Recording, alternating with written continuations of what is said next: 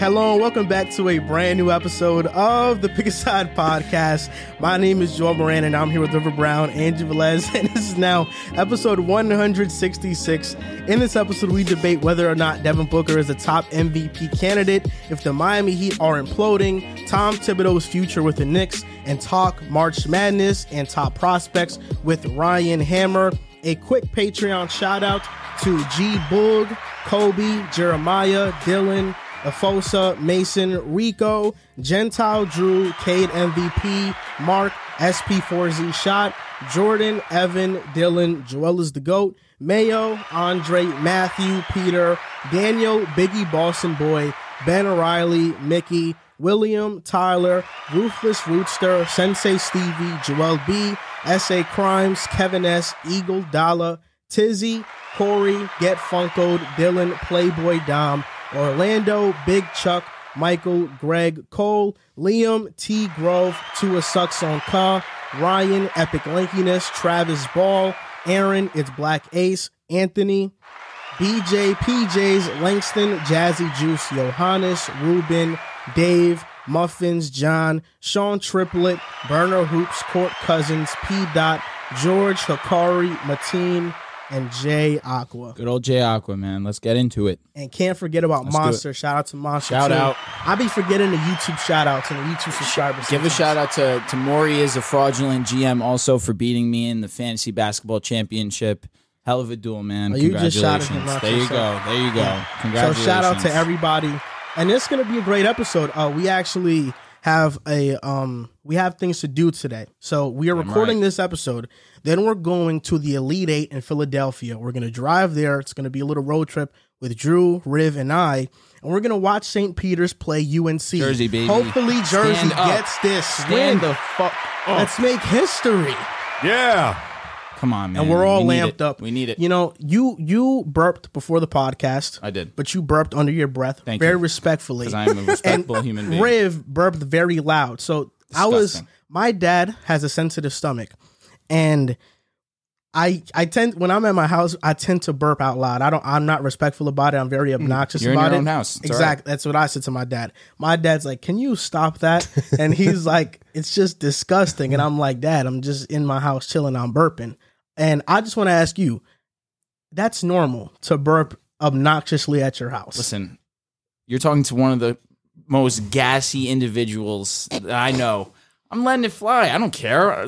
It's, if I'm in my house and I'm with people that I know and I love, they gotta they gotta accept me for who I am. I tell I, I told my dad I was like, "What's the difference if it comes out from my mouth or my ass?" Ah, because if I smells fart, way worse. you're right. But if if I don't I don't try to hold in my fart when I'm with my dad or with my course. family. I just let it rip. Does your dad let it rip?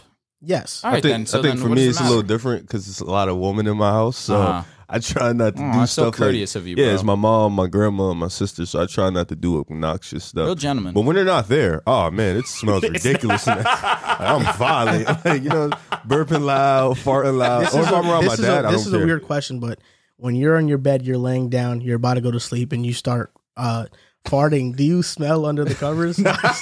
I used to do that when I was younger. no, but the worst is when you're stuck in a position for dumb long and then you turn over and then like the smell hits you all at once. Yo, once. bro, have y'all ever farted in the shower and it smells absolutely fucking like fresh? Like I did it one time by accident. I'm like, yo, like the, the way it came Yes, so 'cause the- fast. the- the- yeah, the fart I'm like, particles get nah, stuck bro. in the I was like. I had to get out the shower for a little bit because I was like, bro, nah, I can't stand in here, man. It bro, smells it's- crazy in here, bro.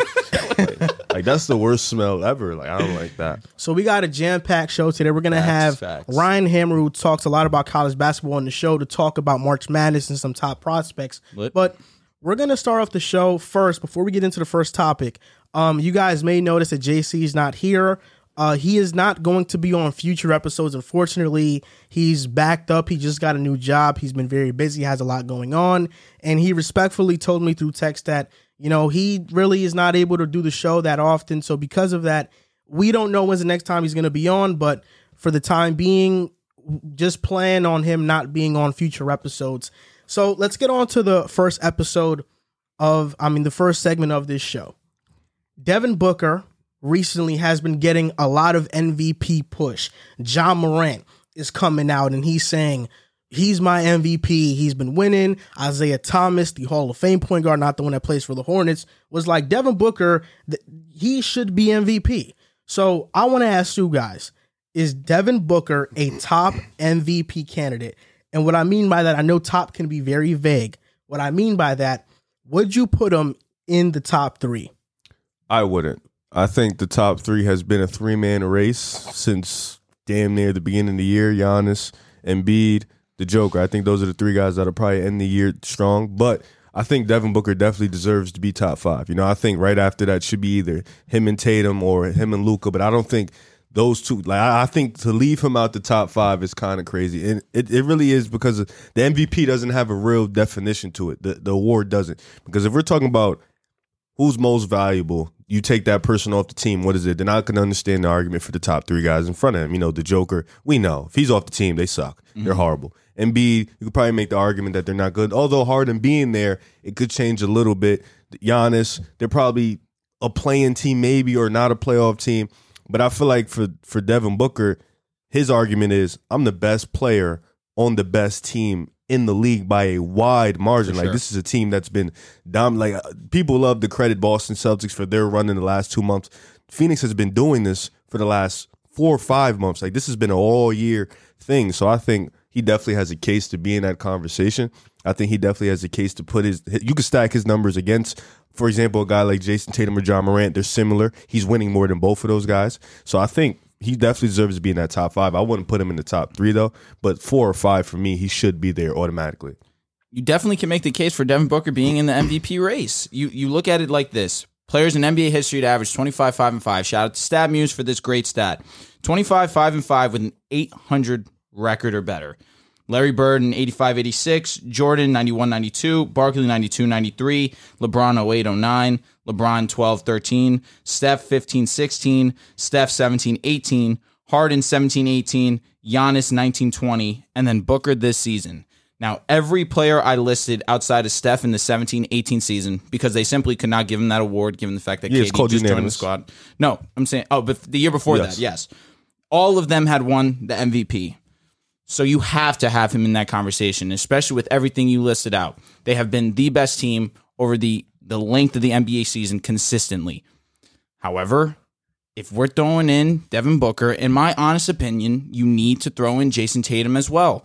Jayson Tatum has been a prolific scorer this season for the fact that they were a mediocre team at one point in time during the season and to now be one of the best, if not arguably the best team in the NBA. That deserves a little bit of credit, in my opinion. I So wait, can I, can. I ask you a quick question? Does two months of being great deserve more credit than a season of being elite? it depends on the situation. In my opinion, you look at the Suns, they're essentially the same roster from last season. With a few changes, obviously you added JaVale McGee to that mix. the Celtics had a brand new head coach, different lineup changes that they were experiencing throughout the beginning of the season. It was hard for each individual to find their their role, their each individual role. It took them coming together. It took a close to a falling out for them to finally realize, all right, if we want to become a winning basketball team, we each need to identify what we're, our strengths are, and we need to really thrive in that in that role. After Jaylen Brown tweeted the a shift is coming, I sense a shift in the air. The Celtics have been a completely different ball team, have been the best team in the East since that span of games. The only team that you can really put on their level right now is the Phoenix Suns. And it all starts with the play of Jayson Tatum, both offensively and defensively. I'm torn with this topic. And the reason I'm torn with this topic is because that stat by StatMuse is excellent. And it highlights how the MVP has been awarded in years past. Usually, the MVP has always been the best player on the best team in the NBA. Westbrook ruined it in 2017 when he won MVP because he averaged because he averaged a triple double.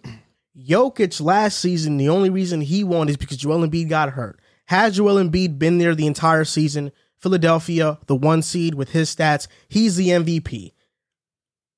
Because of that, it's hard for me to say Devin Booker doesn't deserve this award.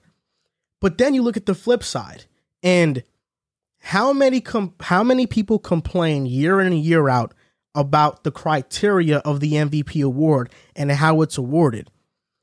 I, for one, and some and some am somebody who has complained about it with previous winners. Me too. Giannis in 2019, he won because his team won 60, 60 games, were the first seed, but Harden won 54, was averaging 35 points per game, and Chris Paul was hurt, so was Capela, and Harden had to carry that team, and he was making history.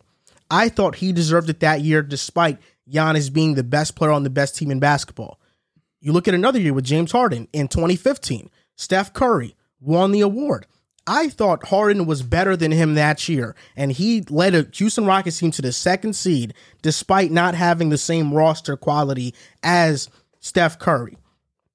Because of that, maybe we're moving into a new era of how we award the MVP.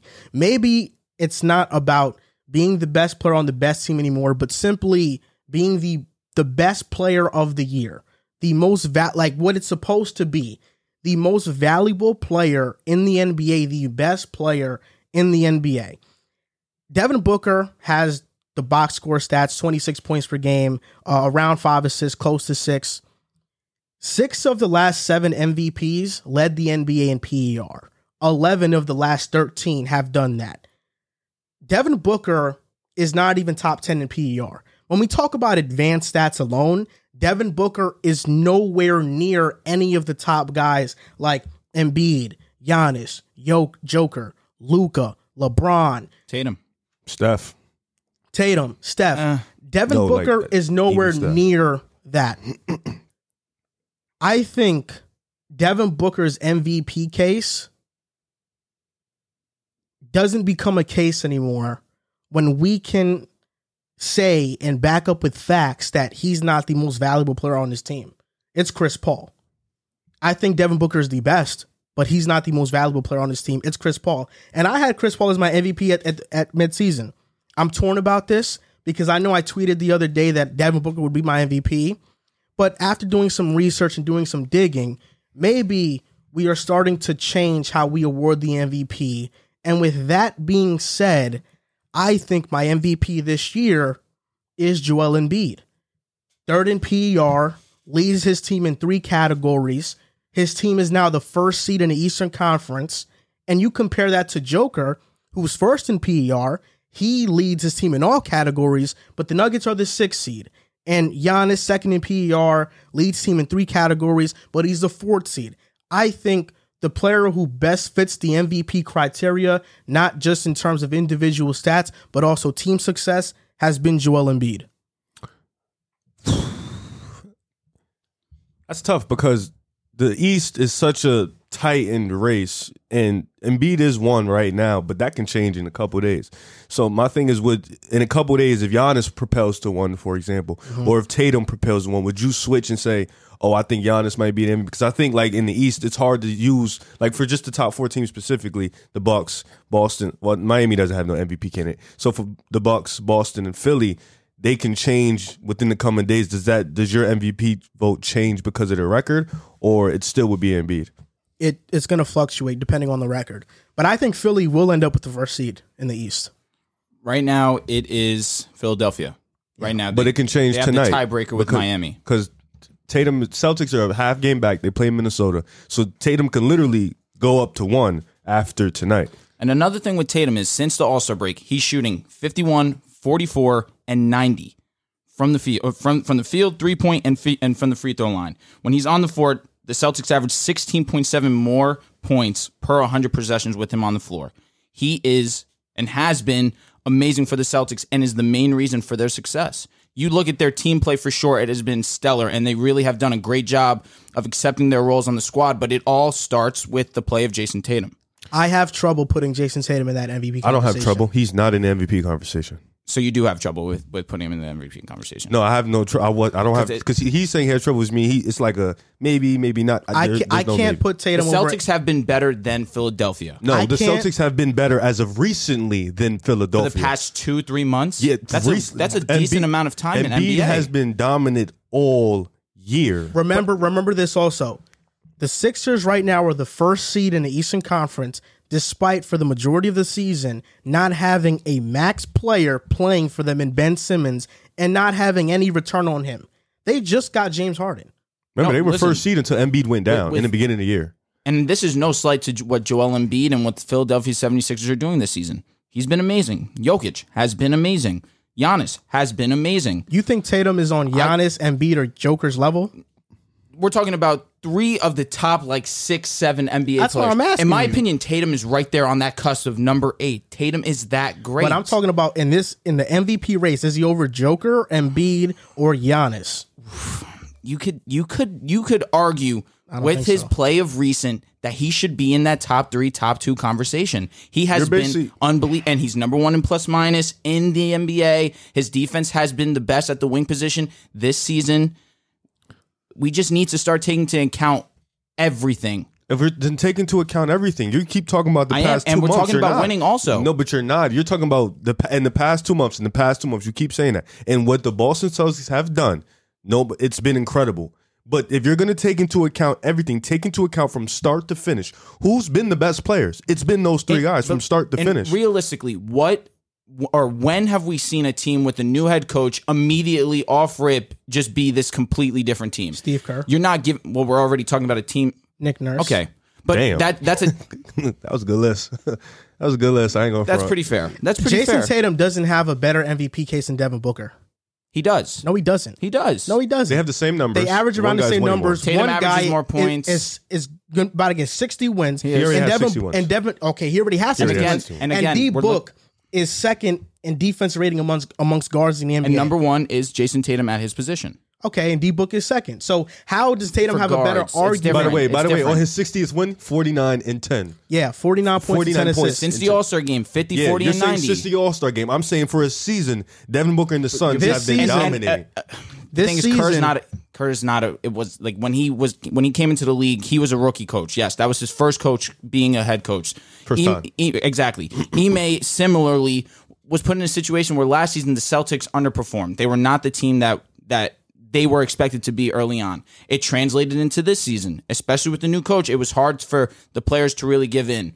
But Ime got the best out of his players. The players all came together and they, they came to that conclusion of we need to accept our roles. I understand that, yes, you look at it from the start of the season to now, the Celtics have not been that.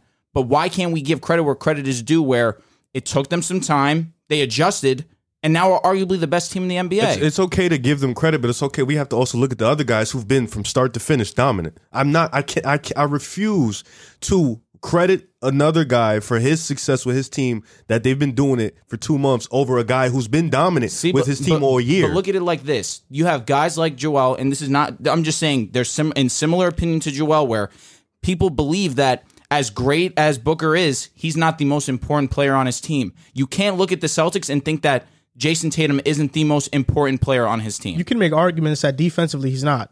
But again, he's no, the- defensively he's not. He's Rob Will Rob is more Will- important. yeah, Marcus, Marcus Smart is more important. Okay, than well, him. all right, but Defensively. Off, offensively, there's no way He's the around guy. it. Okay, He's yes, the guy. and even still, he's putting up the best numbers defensively at the wing position. I agree, he's not the best defensive player for them. You have Rob Williams, you have Marcus Smart, but he's still contributing at a high level You- defensively. you are making a case for Devin Booker to be in the conversation. I'm Other not saying. Tatum. I'm not um, for Tatum to be in conversation. I'm not saying Tatum doesn't deserve to be in there, but Over what, Booker, in my opinion. what exactly specifics comparing them side by side? Why would you put Tatum over Devin Booker in the MVP conversation? Offensively, he's been uh, just slightly better, and defensively, Tatum has been the best at that position. That's my argument, and I feel like that's pretty fair. And over these last with you saying games- that, with you saying that Tatum has been the best at his position, whatever. Devin Booker is second in defensive rating amongst guards in the NBA. He's been great. I understand it's not the perfect stat. I know defense rating is more of a team stat. Despite that, Devin Booker has the stats. He's ninth in the NBA in scoring. even his still, team, Tatum averages more his points. team right now is Tatum at the averages one 60 win point. mark. Mm-hmm.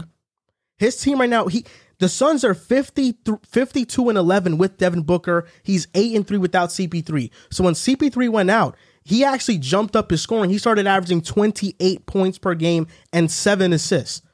Devin Booker has by far a better MVP case than Jayson Tatum off the record alone. See, but then I have a hard time sitting with that when we sat here at this table and you acknowledged how you believe CP3 was the you most said what's their important. what's their record without um? 8 and 3 without CP3. Nice. And since Jaylen Brown tweeted, there's a shift, they've only lost three games. That was two and a half months ago. So what you're telling me is that Jaylen Brown was the guy who led the charge. Without Jaylen Brown, he's eight and seven this Thi- year. But that also speaks to my point of J- this is going to now into a different conversation where Jaylen Brown is so essential to the Celtics' success in terms of he is willing to accept his role as the Robin of the team. I And understand what you're saying, but I I don't know how you can have Tatum over Book in the convers in the MVP conversation. offensively, I lean Tatum. Defensively, You're just telling me Tatum. who's the better And- player. But even still, numbers are proving it, and we're talking about this season. I think- Statistically, I think Tatum is Tatum the, has been better. I think Tatum is the better player, but he doesn't have a better MVP case in the Book. What's the definition the of thing MVP is, to you? we are the best player. on the team? in the NBA, the best player, the most valuable player in the NBA, in my opinion. Yes, that's that's what the award should be. And you think Tatum is more valuable to the Celtics than Correct. Devin Booker is And more, you know what even though they were garbage with him. because when Devin Booker was out of the lineup, they lost what one game, two games. and when so they when played the Magic, the Blazers, and the Knicks. It was- he was not out for three games. I mean, I know in the the games that the that the Suns played without D Book. We're, we're recalling something that happened a while ago. I'll look while you give your point. But No, I'm, it's- it's I'm fine. Just, I- I'll look. I- I- yeah. I'm just saying in the sense of what you're saying is fair in the sense of they've done it for a span of the season. Yes. But there was a time where people did not look at Devin Booker as the most valuable player on the Suns. That's my whole of point. agenda. They're eight and three without D Book this season. yeah, that's that's pretty solid. The games I remember when I they bought, beat they beat Detroit. They lost to Golden State. They beat the Spurs. They beat Boston. They lost to the Clippers. They beat Portland, Washington, Portland, the Knicks. Lost to the Bucks and beat Orlando. A lot of these teams suck. yeah. A lot of these teams Yeah. suck, and that's probably why they didn't play D Book in these games. listen, it's definitely a, a, a conversation to be had, and and what you're saying to me, I don't I don't strongly disagree. I just look at the turnaround of the Celtics and how it's been mostly due to the fact that Jayson Tatum has Celtics are been two at a and two huge, without uh he Jason only Tatum. he only missed with COVID. He's played almost every and single one of game those this wins season. was against Phoenix when Jaylen Brown played. It's a huge win, That's an incredible win. and that was a minute ago. We're talking about November now. Since we're on the topic of MVPs, I'm going to say this real quick, then we can move on to the next segment. A while back, I compared Ja Morant to Derrick Rose because I think their play styles are very similar.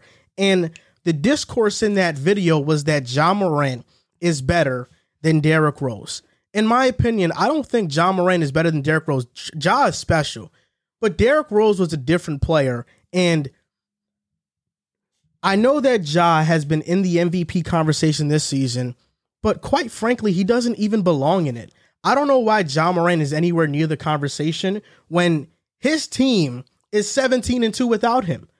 Without Ja Morant, the Grizzlies are one of the best teams in the NBA. You can argue they are the best team winning percentage wise in the NBA without Ja Morant. How can you possibly be in the MVP discussion if your team without you is still elite? And you look at Derrick Rose compared to Ja Morant this season.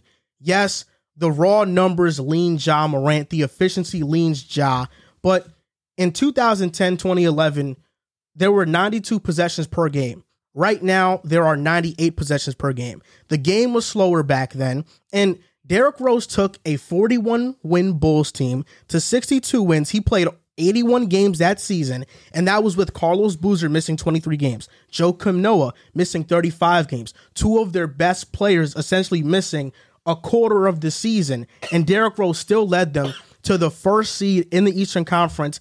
And this was all without spacing. The Bulls that season attempted four and a half three pointers per game. This year, crazy. Memphis attempts 24 three pointers a game. It's also a different NBA. You got to. It's a different NBA, but that's the reason. no shooter. That's mm-hmm. the reason why Ja's. That's the reason why Ja's numbers look better than Derrick Rose's. And when we talk about impact on your team, Derrick Rose had by far a better impact than Ja Morant. I like Ja; he's an exceptional player, but the fact that his team is 17 and two without him, he should be nowhere near the MVP discussion. I like. I think at all. He I like that take. Yeah, I don't. He Dis- should- I don't. shouldn't I don't it. disagree. We, it just speaks volumes to how great the Grizzlies really are and their depth.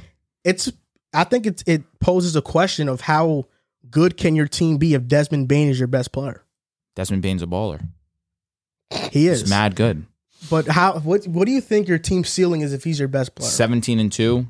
I mean, Desmond Bane, when he's shown when he has the opportunity, he can excel in that role. You know who's going to get paid this offseason? Look, he's laughing. Don't think I forgot that you slept on Desmond Bane early. No, I'm That's laughing been a that you honestly believe that they'd be really nice with 17 Desmond and 2. No, that's great, but when this actual film out and now it's a whole season that you really are ready for, I don't There think is it's the there film on Desmond not Bain. really. I'm talking about him, him as him being the man. The guy? Yeah, I understand I what you're saying. You know, uh, you know, um, who's going to get paid this offseason?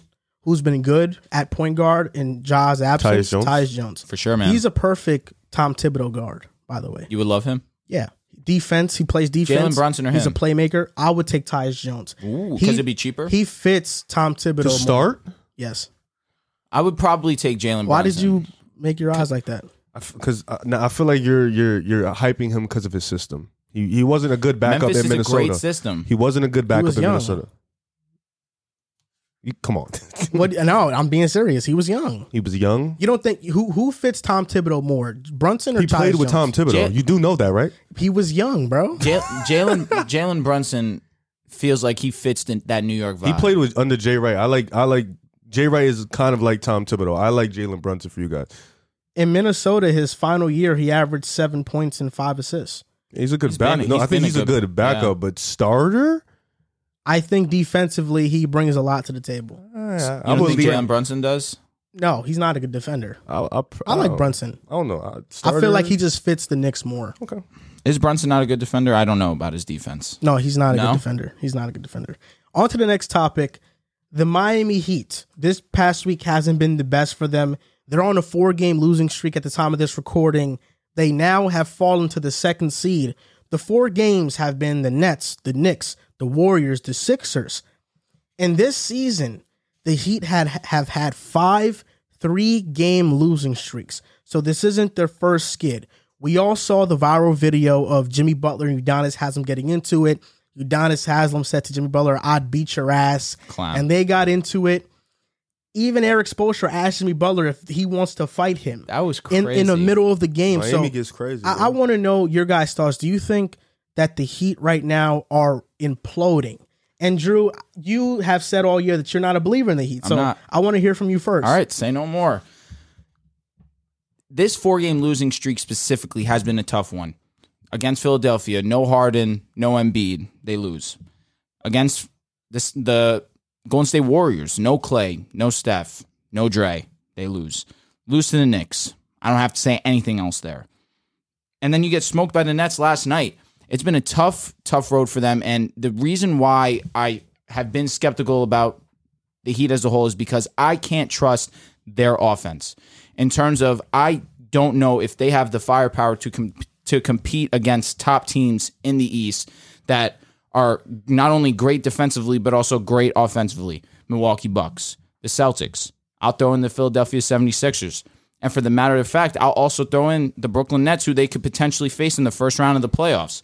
The way things are shaking out right now, the Nets have are get are having everything perfectly aligned where now Kyrie Irving's allowed to play in home games and away games.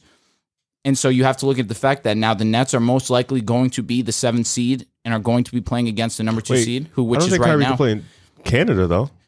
Yes, but Toronto's the sixth seed right now. Oh, so you're projecting that they'll stay there Correct. Cleveland? Okay, okay. Correct. So there's go, there's a possibility where the Heat might have to play the Nets in that first round. And Oh. there's a strong chance that the Heat get bounced in the first round. I just as much as I look at their team defensively and I have to give them that credit where credit is due. Offensively, I have had my reservations and I will continue to have these reservations on a team where Jimmy Butler down the stretch he goes ghost at times, especially this season. And I give him the benefit of the doubt. He's been struggling with injuries this season, five sprained ankles, which is crazy to to to to really think about. But he's had his struggles. Bam Adebayo's inconsistent offensive play. He's amazing defensively, no doubt about it. But he's been inconsistent offensively. And then Kyle Lowry, who's been to a degree a shell of what the the Heat had expected going into this season. He's really been a letdown to a degree, and Tyler Herro to a to an extent coming back to reality where he hasn't been as efficient, as dominant as he was earlier in the season.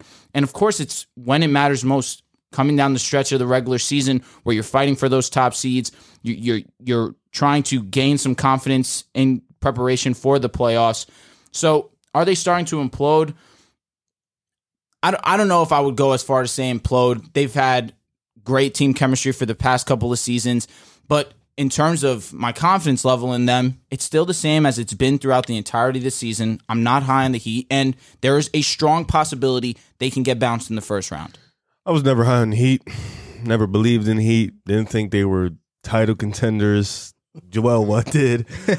Title contenders is I nuts, never thought man. they'd come out the East just because of the simple fact that they just Jimmy Butler's their best player offensively. I didn't think relying on guys like Tyler Herro, Gabe Vincent, Max Strus, whatever however you say his name, was going to work. They've been they've been the they've been one of the worst teams in the league in efficiency in this stretch. They've been sloppy. They've been turning the ball over defensively. They haven't been themselves. For sure. I don't want to say Kyle Lowry has been a shell. of. I just think he's been in a role and of what they've expected from him. I think he's playing a role, and it's like he's like he's kind of like suc- succumbed to what he's used to. But I, I like I'm not going to really go too deep into Kyle Lowry because it's been a team thing. Jimmy Butler has been struggling defensively. The team hasn't been there. Spo has to get it together. Do I think they're imploding? No. Do I think the Nets can beat them? Duh. I thought it when the Nets were struggling. I thought it when the Nets weren't struggling. I think the Nets can beat anybody. But I also think Miami doesn't like Miami is such a weird team because in the regular season they're gonna be great. They're gonna be great. But in the playoffs, star power usually tends to win out. And they in a lot of series they probably have the weakest star. Not saying Jimmy's trash or nothing like that. So they have a, a, a, group of role players that's really good that fits the system. But when you have a group of role players, you need that guy. You always, it doesn't matter how good your role players are, you need that guy. Kobe Bryant had great role players. He was still that guy. LeBron, when he won, he had a great role players, was still 100%. that guy. He still had those games where Caruso needed to step up. KCP, doubt. Kobe Bryant had Ron Artest, Pau Gasol, Derek Fisher hit some shots. You still need that guy to eventually win it all for you. And I don't think the Miami Heat have that guy. The Miami Heat right now are imploding. this has been a ship that I've been on that Oh my god! You couldn't even finish the season with him. that right now I'm jumping ship. I, I'm jumping off the ship, respect, respect. and this is the reason why. I love their depth. I love their tenacity. The the DNA they have defensively. I loved it to begin begin the season, but I think injuries ruin the Heat. I think too too far often this season they've been playing with multiple guys. I think their main core didn't get enough play together this season, and now that they're all for the most part together, you can kind of see these stretches of offensive inconsistency. They lost against Philly without Embiid and without Harden. They got outscored by six in the second half. They lost to Golden State, oh, Golden State, outscored by 14 in the second half in a blowout loss without Steph. And then against the Knicks, they blew a 17 point lead in the fourth quarter to a Knicks team without Julius Randle. Immanuel Quickley had 20 points in the fourth quarter alone. Yep. And he beat them himself. I look at the Heat and defensively, I really don't have much concerns, but it's really offensively where I'm, where I'm really concerned. In crunch time, and for those out there that's watching, crunch time is measured by a game within five points in the last five minutes of the game. They get outscored by eight points per 100 possessions in crunch time. They have the fifth worst offense in crunch time at 98.4 points per game per 100 possessions, which is trash. That's one of the least efficient offenses in the NBA. And in Tyler, the stretch or just in the season? um, in the season. Okay. And Tyler Herro leads the team in fourth quarter minutes and scoring. Yikes. I love Tyler Herro. I don't know if he can be your main option going into the playoffs in the fourth quarter. For sure. Kyle Lowry is somebody that I don't have much faith in. I think he's getting older. His age is showing. We've seen before in the playoffs, even in his prime, he disappears in games. Jimmy Butler has always been good and steady in the playoffs, but he's never been a superstar or exceptional or elite. And I think the bubble run, more specifically the finals, his finals Yeah, finals. performances, really flawed the way or really skewed the way people view Jimmy Butler because he's not that type of player. Bam Adebayo still has his offensive inconsistencies. And you're right. You can't really rely on role players. And this X factor I've been thinking could be Victor Oladipo all year. He's averaging six points per game. He's played in six games. He's been inefficient. He's coming back from an injury. But I don't know with three weeks left in the season if he can make a proper comeback and be himself again. Mm-hmm. And even then, Oladipo's not the same player he once was. Unfortunately, he's never recovered from his ACL injury that he suffered in Indiana. Not only do I think the Nets can beat the Heat, I think the Raptors can upset the Heat in the first round. They're two and one against them this year. Bam, Herro, and Jimmy Butler played in all those games. Kyle Lowry didn't play in those games. I think the Raptors can keep the game close. Defensively, their versatility, they can match up with Miami. And I think the Raptors can make a series against the Heat absolute hell and they can upset them. Yeah, bro. you just it just be left field sometimes. nah, like it- that and take it's just took me also- left it's field, also, man. It, I, but a lot's going in my mind right now. The fact that you know, obviously, you were pretty high on the Heat, which is fine. People were was high that on the the, take Heat. when you was like it was gonna surprise people? No. That that wasn't even So the take. Oh my god. it's just from one extreme to the other with you, which is why you kill me sometimes. But you know what? To a degree, it, it The is- Raptors it's- can match up not- well against a lot of don't- teams. The I don't problem disagree. with Toronto is their depth stinks. And they they run their guys. Their their their five guys play a lot of minutes, and they're It's a great five. It, no, it's it's an exceptional five. Yeah. It's one of the best fives Yeah. in the East. Yeah. But the thing is, they don't have any back end talent. You know what I'm saying? And it, like, Thad Young is playing better. who'd you say? Thad Young. Uh, I mean, they they got like this. The Achiuwa thing, is playing I think better, I think Bam. Has I think solid. Bam can have a real field day He can. in, in that series because I think the, the problem with Toronto is they lack size. He can, but, But Ba- Bam and, and Siakam, Oh, I think Bam can will really give hell to Siakam. Honestly, I, I I really believe that's that. He kind can't- of but th- this- underrating this is what I'm Siakam and thinking. his Talk to play me. this season. I think whether you put Siakam, Scotty, OG on Jimmy, they can neutralize him. I think Gary Trent's a good defender. I think Fred Van Great Vliet is better than Kyle Lowry right now, for easy, sure. easy. That's with my eyes closed. Yeah, but I it think really the, the series is going to come down to Pascal Siakam and if he can be 100%. efficient in the playoffs. That's such a fact. And I trust the way that Pascal has been playing this season. I trust that he can do that. against Bam, The thing is, Bam's a great defender, yes, but I think his, they would put his, PJ on him. His play is also much too. more than just his scoring. Like hi- a very underrated That's the part same of with his Jimmy game Butler, is though. facilitating. I think the series say will be same a thing about But dogfight. then Pascal Siakam doesn't need to be the highest scorer in the series for them you to can say the get same past thing them. For Jimmy Butler I disagree. He needs to be the highest scorer against player. Toronto. Yes. to beat Toronto. Yes. I don't think he needs to be the highest scorer to beat Toronto. And you know, I, I was watching some post game interviews from some of the Heat players, and they all, I think it was Lowry or Jimmy or Spoelstra. I don't know which one it was exactly, but I know one of them said that their DNA is to bounce back from things, and, and they've proven themselves. The Heat have just went on one run. The very next year, they got smoked out by Milwaukee. This You know, is their third year together. This this team, this Miami Heat team this is a new team. we kinda. don't we don't know what they are. Yeah. They haven't pr- they don't have a track record of proving that they're this elite great team. They don't. This is this is a brand new team. This is a team that has to prove themselves. After being embarrassed last season, they have to now prove themselves. I don't disagree. Somebody said this, and I don't know what your take on it's going to be. They said this Miami Heat team feels like the 1990s Knicks. They're great defensively, but offensively they're they're very bad. They're not good. I mean, I'm not disagreeing at all. I've been saying this completely all season. Hmm.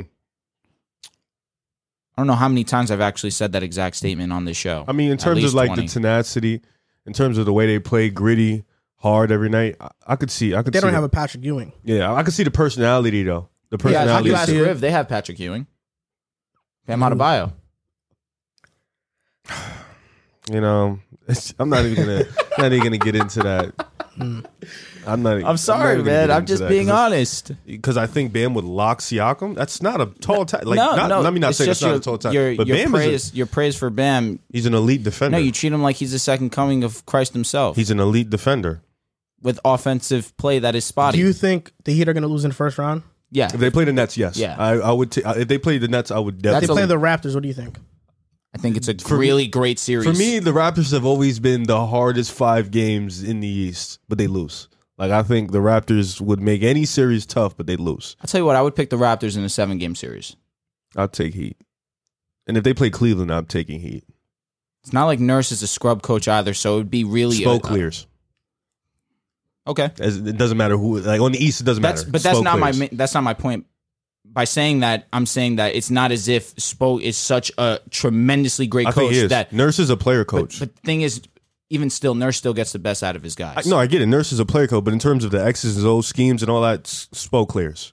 I agree, but Nurse is not a scrub coach. Is what I uh, that was essentially my main point. I get it. Okay. Yeah, yeah, yeah. Okay. They still that's still an L in that department. Yeah, for sure. I I'm talking think about one of the most best of coaches us- in the NBA and spoke. Most of us here are pretty low on the Heat. I recently become most of a us. member of it. I just jumped ship. Oh, okay. I'm not coming Welcome- back on it. I'm not. I'm welcome swimming. team. I'm that's, swimming that's, away. that's one of his more respectable things. No, I'm glad you. this is I'm glad you jumped to ship make before it, the playoffs. To make it clear, I'm actually gonna just wait till the playoffs start till to talk about the teams that I'm jumping ship on. there we go. just- that's no, that's valid because I don't want to hear it today, and then he changes that day. I, so I I'd have I have teams already in mind that I know that I'm gonna be on their we need ship. the Bulls healthy, man. We need them healthy. I'm not trying to jump ship on them. Speaking about the Bulls, There we go. I've never been on the ship to begin with, and it's You've funny just been because pushing the goalposts. But before the se- but before the season, Low it's funny. key. You know, I apologize to Bulls fans at the start of the season. Now I was thinking about it the other day because I was like, man, I've been way too reactionary. I've been way too friendly with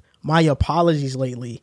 Did the Bulls really deserve an apology? We're sitting almost at the end of the season, and the Bulls are exactly where I thought they'd be as a fifth seed. so we'd be six. And no, I said fifth. look said at my look at my Twitter. I said fifth.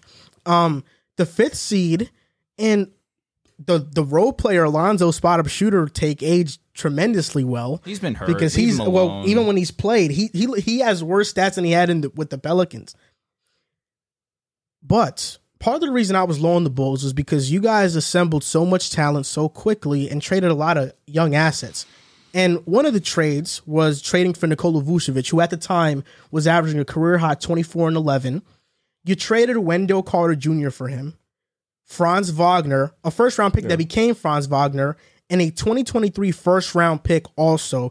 And looking at this season, Vucevic and Wendell Carter, you can argue Wendell Carter Jr. has been better. So, you as a Bulls fan, what do you think about this trade in hindsight? Wait, let me ask you a What- quick what are your feelings Quick about question. Just uh, if you, if we This, this sounds backhanded, man. quick question. This If we um if we would have kept that pick, who do you think we'd have picked? Just to toss Davion up- Mitchell. You think we'd have picked Davion? I, I don't know if I don't think you guys pick Franz personally, Yeah. Um. but it's not far fetched to say you pick Franz.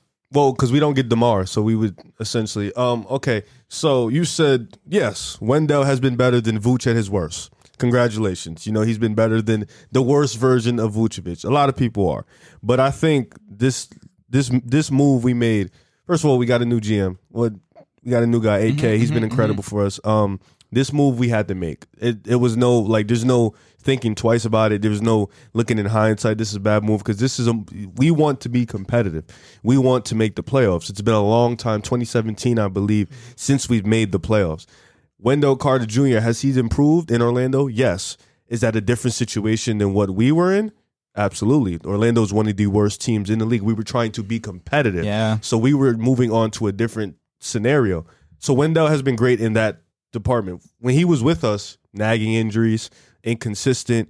He was good to be fair, just the injuries. That's what I said. That's why I said inconsistent. He'll play good, get hurt, come back, struggle, then get hurt, then come back. Like it was too much inconsistency with Wendell. It just wasn't gonna work.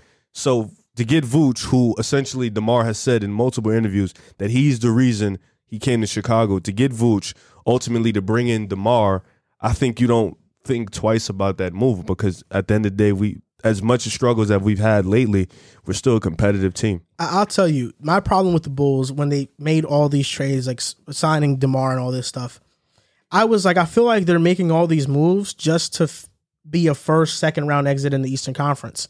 And at this point in time, you can say that you're trending towards being a first round exit. This is also our You- first you- year together. You traded away future assets. They're not healthy For that. which is what really is the tarnish on the Bulls right now. When they were healthy, so, they were one of the best because, teams because in the league. wait, Is no, what but, I mean. but I don't think so because this is a fresh new roster. This is a new roster. Lonzo's new, Demar's new, Caruso's new. Vooch is still essentially new because he came at the All Star break. He didn't get to play with Zach a lot last year. So this is a this is that's five that's five new people. And Billy Don, Billy Donovan, like this is a new this is a whole new process. So our first year, I feel like would still be deemed a success because we still made the playoffs. We're still a competitive and you team. tremendously improved from last season. Zach's still young. Pat Willis still young. Coby White's young. Lonzo's young. These are still young Caruso. players. He's not. Is He young? is, he is, he okay. is. All right. He's over 26. It's still relatively. Young. Yeah, but I'm not- I know This I know what you're saying, but Vucevic is an unrestricted free agent after next season. Um, Lonzo Ball, I know what he's going to be. Caruso, he's good. He's a good role player. Um, Coby White. One thing are I'll you s- guys going to bring him back? What if he gets an offer sheet from another team? To say We you can know what match it. Lonzo's going to be is kind of you say that disrespectfully. no, I just know what he's going to be. He's a good role player. A great role player, He's a one of the good best player. role players. Okay, you can say that. All right, good. I'm glad we But can agree I- on that. He I had the know- second best defensive rating when he played. I know just what want you Lonzo's going to be though. A gr- I- he I could be know- a I great know role what, player. I know what he provides. He could be That's the all I- best I- number that's three all I'm saying. on s- and on a I team. think you guys have been a bit too high on Pat Will. He hasn't played this year. No, I know, but I just think Pat Will's going to be a good, fine player, but he's also a guy, trending in that good role player. You haven't even seen him play. I have not this season, but last season we've seen Tell him him play. about the baby claw, bro. He's played one season. You don't know what he's gonna. You, you literally. You think right. it's Kawhi Leonard? Hold on, no, I, no, I'd be playing. That's literally what the draft guys used to call him, the Paul, because of his hands are comparable to Kawhi. That's why they call him paw that. is yeah, tough. That's why they It's call him that. But you've watched one season of him, which he were he was checking stars as a rookie and doing great, and then you know what he's gonna be. No, I feel like I can understand. he could be a great role player. I think Pat Will is going to be an elite defender for sure. elite defender. Is huge though. I know I, that's not a bad thing. And it's not like he needs to be this prolific scorer when you have Zach. he's already a forty percent three point shooter now as a spot up. What do you like? I just feel like you guys aren't going to be better than the top teams in the East moving forward. Who are the top teams? I think we could be better. I don't than think you guys are going to be better than Milwaukee anytime soon. I don't think you're going to be better than Philly with Harden anytime soon. With with the Nets and That Ky- is that that can No, be a no. conversation. It depends on what Harden you're getting. with the Nets and Kyrie and KD, and then being agree. back next year, you're not going to be better than them. And the Celtics have figured it out. You won't be better better than I them. I think. agree. I think. I think. And the Knicks are coming up too. I think this is you being a hater. So a lot of your, a lot of your, a lot of the things you're saying is just very, very much spitfire, spitfire, spitfire. Mm. You think so? Yeah, Boston. To a degree. Yeah, yeah. To a degree. I feel like I'm spitting a lot of facts. I don't. Uh, you you did spit truth facts. hurts. Uh, you did. I mean, you did spit a little bit of facts about Milwaukee. That's facts. Giannis is going to The be. Nets here. aren't. The Nets aren't The. Nets are the playing team right now. There is, there Stop. is You know no- why. You know but- why. You know what- what do you mean why. we You know know why? why. KD was hurt. Kyrie was a part time. Now they're That's both my, on the but, court but together. that's but that's my point though. you We can't- don't we don't know. We don't know. Stop. We don't- Kyrie's not a part time no more. Yeah, but Kyrie also is a free agent. We don't. He we, we he's we'll, we'll get into this. Yeah, with he's Zach's a free after. agent. Yeah, that's what. But that's what I'm saying. We don't know what we're gonna be. That's all I'm saying. Like the Nets is still a mystery. We don't know what still- we're gonna be. Come on, Boston. we We can, can, project. definitely be better. Why in can't? Boston. Nah, definitely is crazy. we can be better. In Tatum Boston. is Definitely. ascending, an ascending superstar. Tatum clears every player on your What's team. that smirk That's you fine. give? That's me? fine. Jaylen Brown doesn't clear neither of our guys. I agree with that, but Jaylen Brown is he's what? the fourth. Can but you it's really count on close Demar fourth. being this great every season? Like after this, like this, is the first time we've seen Demar taken to this level. Riv said it perfectly before the show. He said he was playing elite to start the season. He's been playing great of recent, As the which playoffs, is fair. as the playoffs come closer, that's what you expect. Yeah. Mm, I mean, you just said, could you expect him to play great when he's been playing great for like the past seven, eight years? No, I'm saying, but this level is MVP Well, I, I- I- level. I don't think he'll Elite. be elite, but I think he can play great. okay. I think Zach can take that level. So all all all this to say that you wouldn't redo this trade back. You you don't miss why would Wendell I, Carter Why Jr. would I miss Wendell Carter Jr.? and Franz. Let's just 15 live in and this. 10 don't think this we picked season. Franz. Let's live in that scenario. You said 15 and 10? 15 and 10. Vooch this is at season. 18 and 10. Okay, 18, but Wendell's 18, more struggling. efficient. 18, 11, 4, 1 and And 1. he's struggling. Eight- Wendell's more efficient. And Franz Wagner, 15 point per game scorer too. Well, we wouldn't pick Franz. You just said that. I, I don't know. Maybe you guys do pick Franz. and I we, don't know. I we, have we no wouldn't idea. have DeMar and we'd suck. But let's live let's live in that scenario. Okay, so You we take have we Franz. would have Lonzo, Zach, Caruso. Franz, Mhm. um, Wendell. Pat Will, then Vooch. Wendell. Oh, you don't have Vooch. I'm we don't sorry. get yes. Vooch. Yeah, you're right. I'm sorry. That's I'm our sorry. five. You think DeRozan really doesn't come though? He, he's literally have said it in multiple interviews. That's why, like, I don't think you really went in here and He didn't. Ex- he explained that to me also because they went to, to school together. He- That, he- they- Well, I know. is a big I know the history. That's of it, our five. But Is the, that the a playing Bulls, team? But the Bulls were. is that a playing team? But the Bulls offered Demar the bag. Yep. That's Is that a he went. is that a playing team? Yeah, it is You think so? Without Demar, no. Zach? Without Demar, no. with Zach. we're talking about we're talking about like this. In, just I think Lon- you asking me a playing team. Uh, Wow. All right. A big reason why I'm not completely. That means like not 10, 19 too though. 10, 10, 10th and 9th seed as well. we were like 11th last year, 11th to 12th, So you guys could have been playing with that roster. and then we possibly don't win the play-in, so we're back to square one. listen. Do I But love? you have your assets for the future. We still have our assets for the future. Not all of them. We have four assets, Imagine you guys picked Ayo with this with the young group of that. but with that but we still picked Ayo. I know. I'm just saying. You know. What are I'm you not, I'm saying? not saying. I'm not saying. I, I think in hindsight, You literally just you have said What I'm you- saying- Hold on, hold on. You have said Wagner's going to be a good player. So you basically said, "Yo, you get Wendell and a good player, you're good." That's what you're saying. Essentially, we're, we're, we're fine. I'm As be opposed to not having Demar. I guess and my Vooch. conclusion That's to this- ridiculous. my conclusion ah, the to thing this. is, D- Demar is what makes this a different conversation. That's what I'm saying. Wendell and Vooch, tomato. my But DeMar conclusion and- to this. Both of them. I know you're right. That's what makes it fair. Listen, my conclusion to this What is your conclusion, young man? is that the Magic easily won this trade, They're, they have ten wins. they did win this trade. but How they do they won have- this trade. they have they our- they traded have our away pick, an right? aging star, we won't be a, play, a pl- non-playoff team, But they got Franz, but and they wanted Wendell. to rebuild. And we the- wanted to be the competitive. Magic, so how did they win? the If we both won. because ultimately no, no, you the guys Magic won this trade easily. you guys made the this Magic move fleeced try- you. how did they fleece us? The Magic fleeced you because they gave up an aging, Aging star player. in Vucevic Yep.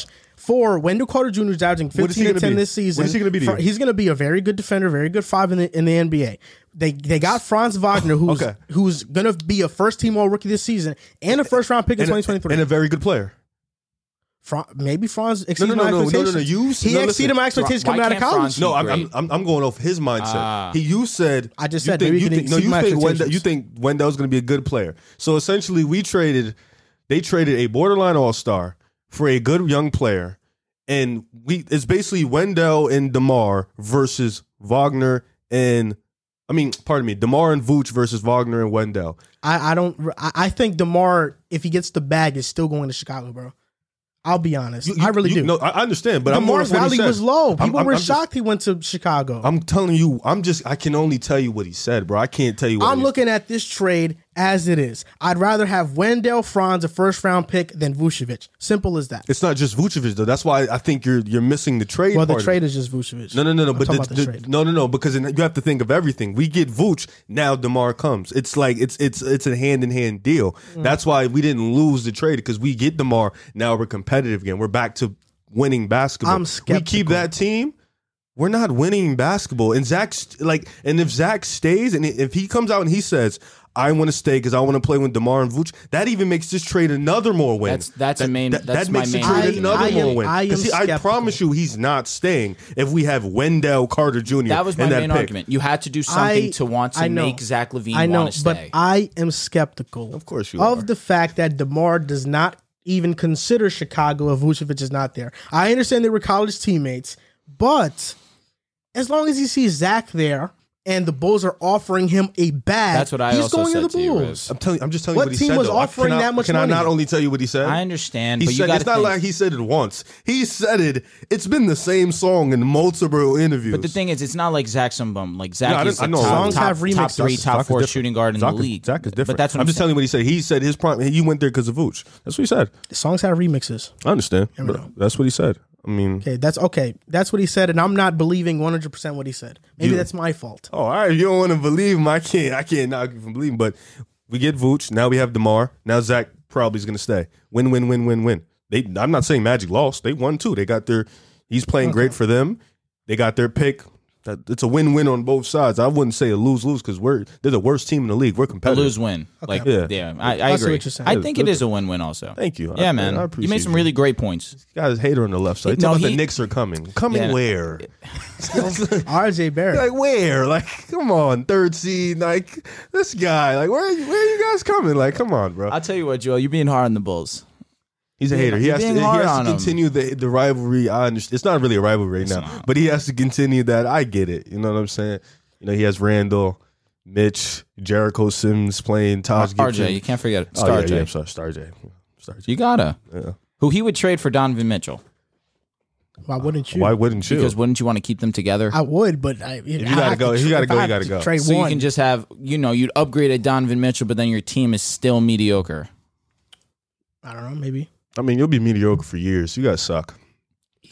Before we go on to the next segment, college basketball fans join the action on the court during the biggest tournament of the year with DraftKings Sportsbook. Turn your team's victory into your own big win. New customers can bet $5 on any team to win and get $200 in free bets if they do. It's that simple. If they win, you win. If Sportsbook isn't available in your state yet, you can still join the college hoops action with DraftKings pools. Everyone can play free pools all March long for a shot at a share of over $250,000 in prizes. Simply join a pool and answer a question like who will make it to the next round and who will hit the most three pointers, then track your results. Download the DraftKings Sportsbook app now. Use promo code TBPN. Bet $5 on any college hoops team to win and get $200 in free bets if they do. If they win, you win with promo code TBPN this week at DraftKings Sportsbook. Now, on to the next part of the show. We're going to have Ryan Hammer, who's very knowledgeable about college basketball, to come and talk to us about March Madness and answer some of the more grueling questions about the top prospects in college basketball. Okay, we are now back and we're joined by Ryan Hammer. Yes, sir. Yes, sir. Thanks sir. for being on the show to talk some college basketball. Of course, thanks for having me. I'm, uh, I'm excited to finally get on. Pleasure having you on, dude. So first off, we're in the Elite Eight right now. Um, Houston is going to face Villanova, and Villanova won. Arkansas versus Duke yesterday. Duke won. Smoke show. And today, Miami and Kansas, UNC versus St. Peter's. Who do you think's going to win in these two matchups? I mean, I know we're all rooting for St. Peter's at least. you right? already know. You, Uh, except this guy over here. Terrible New Jerseyan. I mean, like it's it's the seed differences are is crazy in this one, kind of like the kind of like Kansas Miami. Um, but it's it's tough to say. Like, I don't think St. Peter's. I wouldn't pick them if I'm like making a pick gun to my head. But like they can win, man. Like they the teams they have beaten so far, the three teams all rely on talent and athleticism over tactics and scheme. And they kind of like get streaky. And North Carolina is another team like that. They play hero ball. They took 31 threes last game. They rely on someone to get streaky. So I'm hoping that St. Peter's runs that 3 2 zone today to really shut down RJ Davis, Caleb Love. Uh, I'll be bold. I'll take St. Peter's to go to the Final 4 Let's in that go. That's I'll what we it. need right here. It's Yeah. it's crazy too because you think about it like UNC is also a team people were counting out in in this postseason, and then St. Mhm. Peter's also another team, obviously on a bigger Yeah, scale. no way. Uh-huh. But UNC people were thinking they were going to lose in the first round, and then the second round they didn't think they would do it. And both of these teams underdog mentality now are about to see each other. It's kind of crazy. you think that game against Duke completely changed their season around? Yeah, Low key, man. They Definitely. smoked them. And that was a really good momentum for them going into March. So at this point, who do you guys have going to the basically making it to the championship? Well, my final four, I had um Gonzaga in it. They flopped. Purdue, they flopped. But I had Kansas. I think like my another one. I had Kansas, and I think Kansas is probably going to win it all. Uh, I think I'm I'm going to bank on Ochai. I think his presence there, his all around game is so incredible, and I think right now Kansas, Remy Martin has been huge for them. So I think Kansas has been hot. So I think I'm gonna go Kansas. But Duke, I ain't gonna sleep on Duke because they have the number. They have the number one pick. So There you have the number one That's pick. really you what know it what I'm comes down saying? to. Paolo has just been at a different level. Last night was like the worst shooting performance he had, and even still, he was dominant. I'm just looking at the I'm looking at the the Blue Devils and just the team chemistry they have right now, the dominance they've showed these last couple of games. Don't sleep on Adrian Griffin, man. Kansas is re- that's going to be a great game.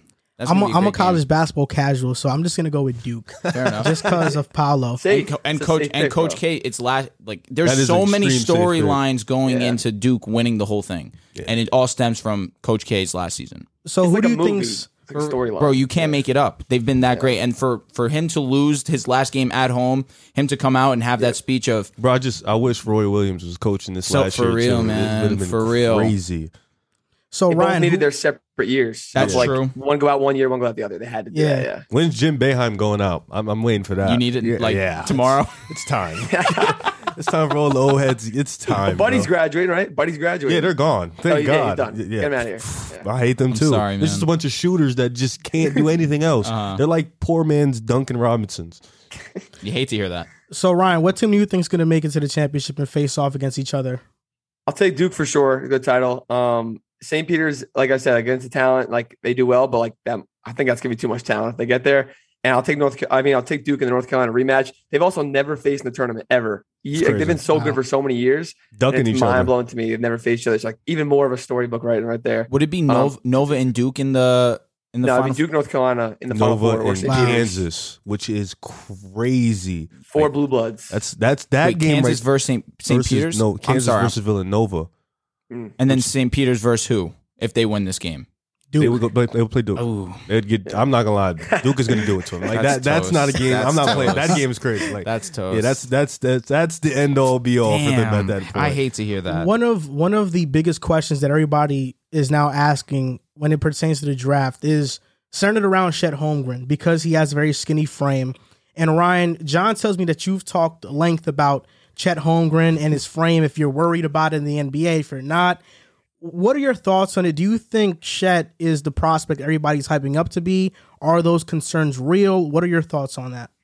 But definitely real concerns. Like it, it's hard. You can't say it's not a concern. Like you look at him, and I don't know exactly what he weighs, one something probably, but uh, maybe not one something, but whatever it is. I'll And he, I just get like, I get a little worked up at times. Well, you guys, you guys are on TikTok. You know how it goes. Like people are 190. like, uh, he sucks. He's too skinny. He's Bol Bol 2.0. I'm like, Yeah. I like, I want I can't wrap my head around it. I want to like bash my head into the wall at times when I hear that stuff. But um, I think he is a generational prospect. He is so risky because of his skill set. Like, no, we don't see guys like that. He's nothing like Bol Bol, completely different skill sets. Um, he's closer to Evan Mobley than he is Bol Bol for sure. And am I worried a little bit? Yes, but at the same time, he has he's shown great toughness throughout the year against guys like Jalen Duren that are super, super strong. And his length like balances his lack of strength, I think, very, very well. He disrupts so many shots and contends sure. so many shots. He's seven six wingspan. Like that's ridiculous. It's a freakish wingspan. So I'm not too worried. He's gonna be one or two on my board. It's gonna be him and him and Banchero. I still haven't decided to be honest. I go back and forth He's every day, 190. but 190. I'm 168. I'm he's, like one. he- yeah. he's like a foot and some change tall. I was gonna say if only you had like 14 inches more, man. God. In the NBA. The thing about Evan Mobley, I, I know that there was a lot of concerns about Evan Mobley's uh, frame going into the NBA. I never thought that was a concern. Um, But even between Mobley and Chet, I think Mobley had a better frame than Chet coming out of college. Like it- you could you could see that Mobley was going to fill out eventually, Yeah. and he was just young. I'm not sure about Chet. Like I think Chet is going to be a fine player. He reminds me a lot of Kristaps Porzingis, like a, 100%. a high end Yep. but I don't know if that's top two, top three pick worthy. I don't think this draft is that deep. I'm not a big fan of the players in this draft. I mean, when you look at his instincts, look at his defensive, like you look at the way he plays defense, you look at the way he blocks disrupt shots, you look at the fact that even though there are guys stronger than him that body him up, he's just gonna block his shot Facts. one time, two times, three times, four times. It's just, I guess, like coming into the NBA, you know, he's he's a big, so he's gonna have to see those strong type of bigs. It's just gonna be a different game, but. I think when you have those type of instincts and those type of skills, sometimes you got to take the risk. You know, like you said, Porzingis, they they were like Porzingis wasn't as skinny, but you took the risk because his skill set. Like you, there's no way you can not take the risk because the skill set is so superior. So if Chet doesn't get hurt, you know you can see some big things from, and he has a really long wingspan. I'm just ho- I'm like I'm scared for him because Victor's right after him, and I think Victor's way better than him. So, yeah, That's so a that- fact. he's different. yeah, That's that's a that's, the scary part for me. But I think Chet will be fine. It's just how is he gonna? How he has to be smart enough to know if I'm this skinny and I'm not gonna fill out too much. How can I impact the game? And I think he has that smartness right now. And I think that also you look at the way that he can handle the ball at seven feet, what, seven feet two? Something ridiculous like Seven that. one, yeah. the way that he can handle the ball, his play style is so unique for his size, his abilities. I think that that's an advantage for him too because he's not. If he were a traditional big where he was only banging down low and he could not stretch the floor the way that he can, then his frame would be a major concern for me because there are definitely going to be players in the NBA that are more dominant, that are stronger yeah, I than him, mean, that can bully him outside down of low. like Rudy Gobert, how many bigs that skinny really go down low? That's a fact. He's gonna he's gonna be a four. Like I'm Yeah. so confident he's gonna play four. People say like, oh, how is he gonna guard Embiid? Who, and Giannis, who can guard them? Like nobody can guard That's them fact. anyway. For the first part, he's got to guard guys like John Collins and like Jaren Yeah. Jackson and guys that are like sp- four fives also and like that are good, not amazing right away. And he'll get to those points where he can. He's gonna have to defend Giannis because no one can better than him, obviously. But he doesn't have to hold Giannis to 15 points. Like it's gonna be Nobody tough. He's gonna be a four though. No, Who's your pro con for Chet? I literally write. I literally wrote down Evan Mobley slash Kristaps Porzingis. If I could share my screen, I would show you all that because we talked to both of them. But like he's who like he plays similar to Kristaps on offense. I think, but he's similar to Mobley on defense. He's not. I'm not saying he's as, as good as a defender as Mobley. Like he won't be right away probably, but he like it's hard to give a comp for a guy like that. Like he's he's a freak. And you mentioned that Chet is in your top two. You're still deciding between him and, and Banchero. Uh, who's your top five in this draft? Your top five prospects? there's definitely like Jabari was kind of one for a while and like he's fluctuated, but they're like the top three and Ivey four, like we'll call that top tier. Maybe Ivey's on like his own tier right behind the three, but Chet, Banchero, um, I or Jabari Smith, Ivey, and then I had AJ Griffin for a while, especially because he's only going to be a young like 18 when he goes to the draft. But I've I like AJ. I think he's going to end up being like seven, eight on my board at this point. I think Duren is jumping, and I think Benedict Mathurin is jumping. One of those two guys will be a five. Wow, Jalen Duren, you think he's making the top five? Like you watch him, he he has like a Dwight Howard esque role in college, at least obviously. And he's gonna be 18 also. Like he's so young. And I think kind of like Chet, like you have to trust in your in your player development and your front office a little bit for a guy like that that's so young. And we see guys like DeAndre Ayton that went one, obviously, where I think Duren is maybe just as good as a prospect, close to as Ayton was, like very, very similar roles they're going to play. And Ayton is so pivotal on their run to the finals last year. And like you see guys have a really good role like that. And if the, you can put them in the right position, in the right system, like it works so well. That's a good analysis. And because Jalen Duren, 6'11, 250 pounds, you can't teach that. I still think he needs to work on his feel of the game more. But Oh, yeah. like you said, he's young. So let's do something fun here. Uh, you mentioned the top five prospects in Banchero, Chet, Jabari, Ivey, and Duren cracked the top five. Let's pick some teams that best fit these players and projecting them in the NBA. So starting with Jalen Duren, in my opinion, I think OKC is the best fit for him. Yeah, I agree. I think OKC and need. I think he would be perfect for them with Giddey SGA, a rim runner, a guy who can run the run the fast break. He can also be a guy who can just. He doesn't need the ball a lot. He doesn't need the ball to be that effective defensively. They need a big. They're really small, so I think that would probably be like that's that's why I, that's why when you asked me like, do you think Duren can go five? I was like, it really just depends on the team that is picked up. I think if OKC. If outside of four, even outside of three, because I don't think they go Ivey. I They don't go It doesn't make sense. Yeah. So I think if they get four, five, six, doesn't matter. They're gonna pick Duren probably no matter what because that's a guy who fits them. Do you think the Pistons are a squad that he would fit that his play style would fit them also? I feel like right now I understand you have Marvin Bagley who's been playing very well at that position, but regardless, you still need another big to add. I don't. Th- I think if all three of those guys are off the board, they don't go big. They go guard. you I think think they, would take Ivey early too. Yeah, I, think because you got think they Cade and Cade and Sadiq Bey can play one to three. for sure? So if you get Ivey, you could put Cade at the one, you could play Ivey at the two, Bey at the. It, it doesn't really matter. So I think if Pi- Paolo, I don't know how to say his first Paolo. name, Paolo, Chet, or Jabari are gone, Ivey, they're picking Ivey no matter what. Okay. Or a guard. Ivey, Griffin, Johnny Davis, maybe. They're, they're picking So, a guard. so the after center's not not essential to them. that. If it's not, not They those three Stewart guys, also. no. hmm Who? Yeah, if I, say, I think Duren like Isaiah Stewart. Too. Oh, like yeah. He, and he plays he plays similar, like he plays strong. I think like they'd rather prefer a guy like Chet or Jabari who plays like a four to pair with the fives if they were to go Mhm. like that route in the front court. I think Duren, all like he's super young too. He's 18, like goes well with Thunder. The Spurs also like there's been a lot of rumors about like Dejounte like going off, whatever. They drafted Josh Primo last year, who's the youngest player in the league now, Mhm. and they would do something similar with Jalen Duren. I think like chances they get in the top five, maybe probably slim. They're pushing for a play in right now, but You're like a um, game if and they a were to out. get in there. Yeah, if they were to get in there and like trade back to four or five or something like that, whatever in whatever situation, I would love Duren to be on the Spurs. So Jalen Duren, now next prospect, Jaden Ivey. What is the best team fit for him? I'll start with you, Ryan. I would say the Pacers probably, although I don't. mm, I'll say the Pacers because of first of all he's from there and like he's his hometown kid, and they need like a superstar, I think like that, trying to next to Tyrese Halliburton. But they also have still have Duarte, Buddy Hield, but they could run a small ball and play three of those guys and have four or five really good guards. Um, so I'll say the Pist- uh, Pistons, sorry, Pacers. That's interesting. And you, Riv? I'll probably go Detroit.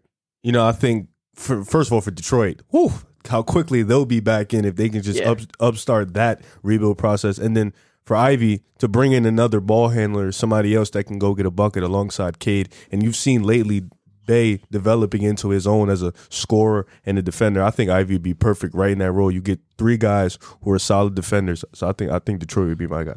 I feel like the Rockets really do need a true point guard. I like KPJ's game, oh, but he's not a true Oh point guard. God. He's not. Let's be real. Now there's Ivey. Ivey isn't a point guard, bro. yeah, yeah. he's not. But problem. you still, if you're the Rockets, you still need someone to really take that rank. So you're gonna play green. You're gonna play green At and the number Ivey. two. Yeah, why not? You need Oh, listen. nah. You just- Scoring is something that the You just Rockets. scream. You just want buckets. what's wrong with that? Especially no, in this NBA, Ain't no wrong. right? I, I was actually looking at Tankathon and really Ivey doesn't fit with a lot of these teams. I don't think he fits in Orlando or Houston. No, you can't go to Okay, Orlando. OKC, Is it- unless they get rid of Dort. But is it is it wrong to say if Ivey is Orlando has the pick and Ivey is there? Detroit is the perfect fit. I No, but. I'm saying if Orlando has the pick and Ivey's there. They don't just say we think Ivey can be better. We are, and just move off of the two guards. At No. what pick? At what like if it's four, then maybe. yeah, that's what I'm saying. If Orlando has Oh, yeah. four, They already have. You said they have Wendell. You just Trade told me back. he's going to be this, that, and the third. You think they move off of Suggs that early? no, Suggs is going to be the one. This is why you conf- they move off Cole for Ivey. Oh, Cole can go. I don't know. Cole can go. I feel like the Magic can't draft another guard. If they do, they that's can't why draft I another, didn't say- but they can't draft another forward either. that would be embarrassing if they draft another guard. I don't know. They can draft another forward if it's Paolo I was gonna say if it's Paolo, 100 percent you or could go Chet, that way. or Chet- Chet is Chet center is forward. such a They just, Suggs. they, They get a I high feel like score they're unit. log jammed it everywhere, bro. I really do feel like that, It's bro. because they don't have any player that you could like bank on being a star for sure, and that's what that's what that's what's hurting Orlando. I like I Indiana. put my if they money tra- on Suggs. I I, like put my money Indiana- on him. to be Indiana elite. though, I like mm. Indiana if they trade Brogdon. that's the thing. Brogdon and Tyrese Halliburton both being there is what's. No, I holding think me from really Halliburton and going all in Ivey on is that. dope. But I think Halliburton, Ivey, and Brogdon, ah, I mean, I would like it, but I wouldn't love it. I like, I feel like Halliburton, even Sacramento, Fox and Ivey. No, They they can't. They, no, no way they could draft four guards. No. I swear, Bro, if they I draft can't. another guard, I'll be pissed. No Fox- way. And Fox They had to trade in Halliburton because of that. That's a, Facts. but that's, but the thing is, Ivey isn't a Halliburton. That's a real two guard. You know what I'm saying? That's somebody who's like, he doesn't, like, he's not a Halliburton. He's a real two guard. So I think, And then the Davion pick also the last yeah, year no, looks that like pick is kind of, yeah, that pick They is- a defense. I understand it from I mean, that if you sense, need but you're right. They had so many guard, I- too many guards. next next prospect, Jabari Smith Jr. I don't even know. Um, The teams to pick from, I'll just talk about the top top five because you know he's going to be a top three pick. Orlando, Houston, Detroit, OKC, Indiana. I would go Detroit, OKC, probably Houston would be the three teams. I think Houston's one.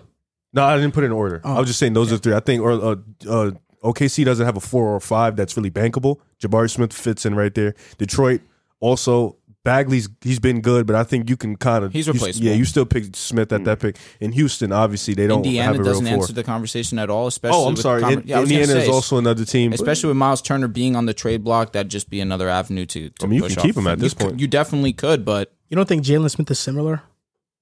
Sticks. the king. yeah, I- I feel like you just take the the potential in, in Jabari at that point, though. I understand what you're saying, but Jalen, it's he's expendable. Yes, like you just got him. He's been playing don't really know. He's been serviceable playing for good. you. Jabari Smith is a tough player for me to evaluate. Me too. Like all, all these top three guys are pretty tough for me to evaluate. I, I think Jabari Smith. I mean, he's a stretch four. To me, he reminds me offensively, at least, of like Jaren Jackson. And Yeah, he's spot gonna, on. yeah, occupy like a similar role to him. Yeah, I don't know if that. I don't know. He's so slow. I, I, Is he though? Like you watch him, he strides on. He looks like Giannis when he goes coast to coast half Yeah, like a I don't freak. like him. I, I never had him at number one. Like for me, he was never in my eyes the number one pick. But I do think like in the right situation, he could have that similar impact. But it's just a weird like. it- There was a lot of eyes on him. He did carry Auburn, so I guess the hype Mm. kept trending, trending upward. But there's a lot of holes in his game. I think more than the other two in front of him or below him, in my opinion. Yeah, he like athletically, he's I think he's exceptional, and he's a really good outside shooter. His percentages are good, but he shoots so many like off balance shots. But he's so good at them. That's Yeah. why like I see the Jaren Jackson thing. So it makes so much sense. But like I've come to realization like that is not as confirmed sustainable as like Chet's potential and Banchero's like is the lo- lowest floor for or highest floor, excuse me, for sure. Yeah, Yeah, um, so, I, like, agree. I, I agree with that. So I, I think for me, Jabari Smith, at least the best fit wise, is uh I see Houston a lot, Which and I makes think sense. he's the perfect like Christian Wood replacement as well. Mm-hmm. If Like they for- end up they end up moving off of him. for the rest of the players, we're going to say Houston's going to be a, a huge spot because they need big depth. They So- need talent there. Second, let's start with Paolo Banchero. For me, I think anywhere. Detroit. I I, I would love him in Detroit. I like Orlando also. I understand they have a lot mm. of big depth, but you pair that with the, the guards that they have, he could possibly elevate their play. You're not relying so much on Jalen Suggs to facilitate that offense, or excuse me, you're not relying on Jalen Suggs to be as prolific in that offense, and, and Paolo's going to open up the court for him a little. I'm going to say this: any of those five teams, he's- Facts. he- Facts. It's his skill set. It's he's he's a big man, and he's probably the most skilled player in his draft. You'd play him at the four. I would play him at the four. Would you you- can play him at the three? Would I'll you play him kill at the to have five. him on the Pistons? If he goes to the, with Cade, Him and Cade, bro, that'd be nuts. I can't even I don't think like I don't love the Pistons fit. I really don't. I he he his playmaking. You guys said it before, like facilitating has been so good, especially recently. For sure. He almost has like don't I want people to react this like a LeBron impact esque impact on like at the forward position of what he does for his team. And like him and Cade are both, he's gonna be ball dominant. Like I think he could be a superstar and ball dominant wise. And I don't like Cade is Cade plays like Luka. like Cade is very similar, takes up a lot of usage. Like, would they actually pair well together? Like, I feel like the Pistons wouldn't take Banchero at one or two. Mm, that's interesting. I don't so know. you I think feel like, I feel like- if they I had feel the like choice, that duo- I feel like that duo could be the scariest duo years to come if it works Yeah. out. I feel like that Definitely duo good. reminds me of Tatum and Brown. And for the Pistons, Really? it's marketable Yeah. too. You, the, the Pistons, who have been a, a franchise that's struggled with bringing fans in, you have two of the more exciting young players in the NBA with Paolo and Cade. That sells tickets. I mean, the reason why I wouldn't like the reason why I think it's okay because Cade can play off ball.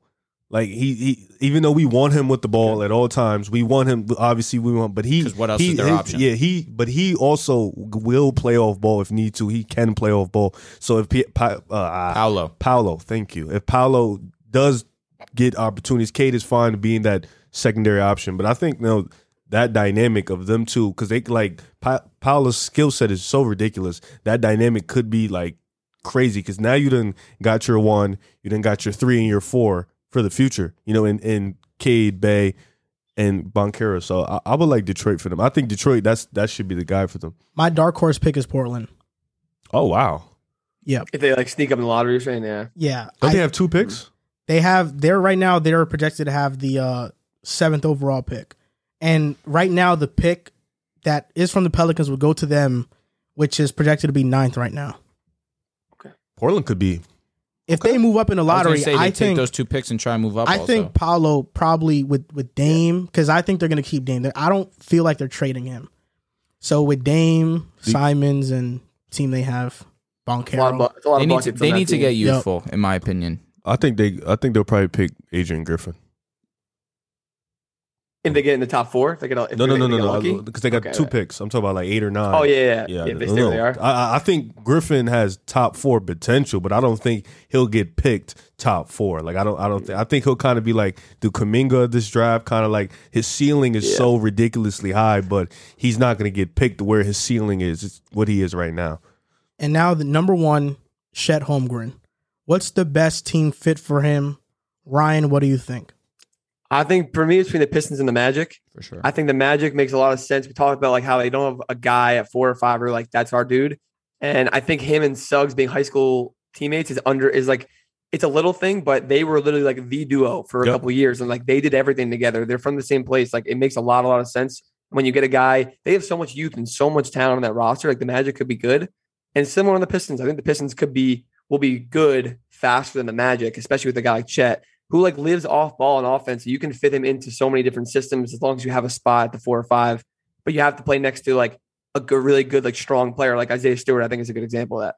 Yeah, that's good. I think Detroit. I think definitely with Isaiah Stewart or bah, Isaiah Stewart down low, he can play the four. Even having Cade, having Bey or Orlando, of course, because like you said, Suggs and Chet in, in high school were dominating like religiously. Minnehaha, I, f- I think that's what their name was in high hmm. school, yep. and even in AAU, they they played together sometime too. So I think they've been teammates for a while. Bringing that connection back is great. In Orlando, they have a guy at the five that they're comfortable with in Wendell, and then with him, you got him, It Jonathan for- Isaac. It doesn't So, force yeah, it Chet doesn't- to play the center doesn't position and then either. That defensively, that could be a crazy trio. Isaac Yeah. and Chet. Oh my if god! If Isaac finally plays, you know, Wagner is almost going to have more points to him. Imagine a starting lineup of, of Suggs. I don't know who's the two, but whatever. Wagner, Um, you you would put Wagner at a two. I don't. I, I don't. I don't hate That's that. a- he's Crazy big, but he can play the two. Suggs, Franz, Isaac, Chet, and Wendell. Def- offensively, got some work to do, but defensively, Defensively. woo, That's a crazy Yeah, like, defensive that's- And lineup. I, I actually love the Orlando. they could put out the I death think that's lineup if perfect. they got to lock somebody down.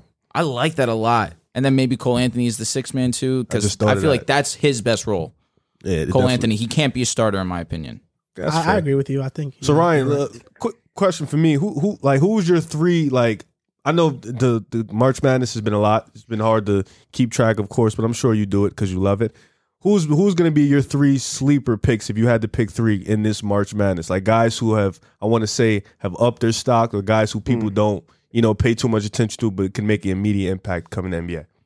Yeah, I feel like there's always guys that like will jump into like the mid or early second round from like being like kind of off radars that are like usually older, experienced guys. Um, like Jalen Williams in Arkansas, I think he's done a great job. Like really high motor. I think he'll he's worth like a second round pick pretty early. I think jumping into like first and like kind of higher guys, Mark Williams has been ridiculous. That's a he fact. like he's been good all year. but he's been great. And like without him, they might not have gotten to the Final Four, Duke. They might not have gotten past the second round Yeah. against Michigan State.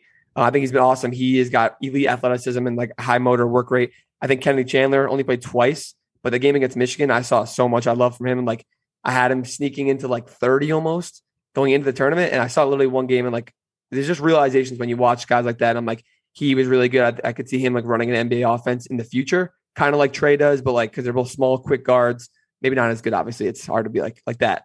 Um, and then Benedict Mathurin is the last one on Arizona. Like he just absolutely skyrocketed. So, yo, I've been so high on Benedict Mathurin for so long. Yeah. Like he's just, I don't even want to. Uh, He's a freak, dude. He is a freak. He's an NBA wing. You watch him like that's an Yeah, NBA yeah. athlete. That's, He's a that freak. is- that is that. I, I don't even want to fan, not, start fantasizing. Like, I just- no, I, I said I would do illegal things for the Hawks to be able to get him somehow. Illegal things. yeah, like, So you're an Atlanta Hawks fan. Yeah, yeah, yeah. Oh, okay. Yeah. I, I see y'all. I've seen some of the Knicks stuff before. I, I'm ready. I'm ready. so who would you go? Like, if you if you had a top pick, who would you who would you go? So, for the Hawks, yeah, like one, two, or three. You're saying? no, I was uh, let's say you go like seven or eight, nine. Uh, depend if like whoever I wanted to be there. Mathurin makes so much sense. I don't know if he'd be there that late. Otherwise, I'd say seven, eight, nine might be early, but either Jeremy Sochan or Tari Eason, like they play like Draymond, Scotty Barnes esque roles in their own ways. I think Tari's more like DeAndre Hunter kind of, especially defensively. Mhm. Jeremy Sochan, I love. Like he is literally like Scotty Barnes and Draymond. I think we need a guy like that, especially defensively, because like we struggle so much. And we need a guy that's just going to impact winning and nothing else. Like that's all I care about. So Sochan would be the guy there. So like you're looking for like win now guys, like guys who just impact winning. Yeah, like the roster's good. Like even though with the with the slump from last year, even if we get ninth or tenth and losing the plan, like it's still a team that you can be like that can be a top five, six team in the East next year and like win a play another playoff series. So I would say keep pushing to win as fast as you can with this team. Yeah. Is Nate McMillan fired for you? God, probably. um, if we lo- if we don't win a playing game, then probably yeah. It's Okay, like- I see. So who would He you? had a one good run that gave him the job, and like that's a short amount of time, so you're gonna be on a short leash because of that. I feel like. You think so? I feel like he came in immediately last season. Culture changed. You guys just started to to really play better basketball. You had a great playoff run. To have a, a disappointing season this season for sure. You're gonna move off after one season. if we lose a play-in, like I don't, I go back and forth because like the culture is decent, but like in game, he's he's been miserable. The rotations he runs half the time is awful, especially defensively. Like it is so painful to watch. Like what does his team talk about and work on and study? Like it's clearly not what, what we need to to win games. Like they, it's just it pisses me off. So Like the I don't know. defensive personnel, the defensive personnel as a whole for you guys is already sketchy. You have to rely on offense to win you majority of your games. So to a degree, I understand of being upset and, and your adjustments aren't there, but if the personnel's not there as a whole, there how much blame can we really put on McMillan? right? But he like he'll run like I'm just throwing examples, trying to remember things. Like he'll take DeAndre Hunter and Capela out of the, at the same time. Yeah, that makes how, no sense. How in the world Fair are enough. we gonna gonna play defense? Like, how is that gonna happen? And he'll leave them. He'll leave them in. He'll leave Bogey and Huerter and Trae all on at the same time for minutes and minutes. And like, just call a timeout or anything, mm-hmm. please. And it's so Yeah, that frustrating. defensively, sometimes. that's hilarious. Yeah, that's rough. although although you're Yeah. a Hawks fan, I, I have some sympathy for you because I, I know that you're a Jets fan and I'm a Jets fan. Yeah, it's. it's I mean, yeah, I just whatever. But I- we're like, gonna I- we're gonna have a big time year. Zach, big time year too. Hundred percent. Zach's a Zach's a baller, man. Like Yeah. I don't do like football film and some of that like I do basketball, but I watch enough to know, like, understand about Zach and see his game. Like, I went to every single game this year. Like, he is going to be in this league for a long time. And wait, just wait till we get AJ Brown and we're good. You must have been so excited when you saw when you were there for the Tennessee game. That was awesome. That was one of the best Jets games I've ever been to. That was crazy. That was the And, like, one we were- game I yeah. didn't go to. Oh my, past what a season. fold. Oh my gosh, bro! I was so mad. Yeah, I was at home like celebrating though. Of course, losing my Although mind. the Bengals game, looking back on it now, the Yeah. Bengals game was like just as good, if Isn't not that better. another game you didn't go to? because Mike White was playing. I was like, I'm not gonna go to a Mike White game. I actually went to the game, uh, the Dolphins versus the Jets, where um, Joe Flacco was your quarterback, and that was a decent game until the fourth quarter. I worked at the um the Bills and the uh, Jets game opening game. Tough. The, the Jets choked in the second half. Facts. Talking about 2019. Yeah, Josh Uh-huh. Allen was pitiful. I was like, this guy ass. Like I was watching this, I was like, well, he's trash. Like because I, was on the field working, I'm like, I'm watching, and I'm like, dude, this guy sucks. Like it's just like when you see things differently, like when you're there, Uh-huh. you really start to think like, nah, he really might be garbage. Like the numbers three- ain't really, say, now yeah, the numbers years ain't really telling me. Three years later, now we're talking about one of the best. Yeah, no, he, Yeah. he, he QBs in the league. Development is he's different. crazy. Development is because he was garbage that day. Like, I- Right now, the um, who did you say was gonna ask for a trade? Trade? You said Deebo, right? Deebo Samuel. yeah. It's- What no, was not he's not asking. It, it's potential that he's going to want a lot of money, and Niners are are in talks of potentially trading him. Which I is feel like guy to play somewhere else. The It's a weird Jets are in the market for every single big time wide receiver right now. and especially Ryan- with Lafleur as your play caller, that's Yeah. exciting. I, That's I got uh, just one more college question. I'm sorry, Mm, I was fantasizing. Um, Villanova, Kansas, two guys that I like on opposite teams. You know, these guys, I make them in 2K all the time. I draft them all the time, and I just edit them and whatnot. Ochai Agbaji, I don't know how to say his name. You know who I'm talking about, though. Oh, you got it. You got it. yeah. Right? You got. Okay. And then Collin Gillespie. Do you think these are two guys that are gonna get drafted or that can make an any immediate impact? Because I know Gillespie, he's a little older. Gillespie. But thank you. I appreciate you. I know Gillespie, he's a little older, but I feel like he can have like what impact Davion Mitchell was supposed to have in terms because I feel like he can run an offense. He's be able to space the floor, and defensively he's really solid. He doesn't push the pace. He's kind of like Payton Pritchard, but a little bit older, a little bit more wiser. So, you, do you think these are two guys that can get drafted in the? Because I know this draft isn't Yeah. you know strong like that, but maybe in the late first. Ochai is like, like uh, to me, I've a style storyline rise like that's Chris Duarte, same exact kind of thing, and he's gonna like he's gonna be a top fifteen pick, probably top twenty, because the team that teams that draft like the Hawks are a good example actually. Teams that are like decent that fall into like the late lottery maybe or like ten to like twenty. Those there's a lot of good teams. The Warriors had two picks in the top fourteen last year, like, and they need in got win now guys. Like that's a guy that get you buckets right away. He plays both ends of the floor, like really good impact, just like Duarte had, especially in the first like two months. He's fallen off a little bit, but um, I think he'll get drafted high. And then Gillespie, Gillespie's tough. He's older. I think Ochai is like 23. Gillespie's probably like 23, 24 soon. Um, he, I don't know. It's tough because like Villanova, look at the guys they produced though, all upperclassmen, all really experienced. I love like the Brogdon model is what I call it because Malcolm Brogdon, like the experienced college guard that like no one, everyone overlooks. Uh, Jalen Brunson was the same exact way. DiVincenzo's a little more athletic, but Kyle Lowry years ago from Villanova. So like, could they produce a guy like that? It's probably worth a second round pick. Like, why not? But he won't go at too high. Yeah. Do you think that Collin Gillespie is more um Jalen Brunson or Ryan Archinato? Arcidiacono. Yeah, yeah.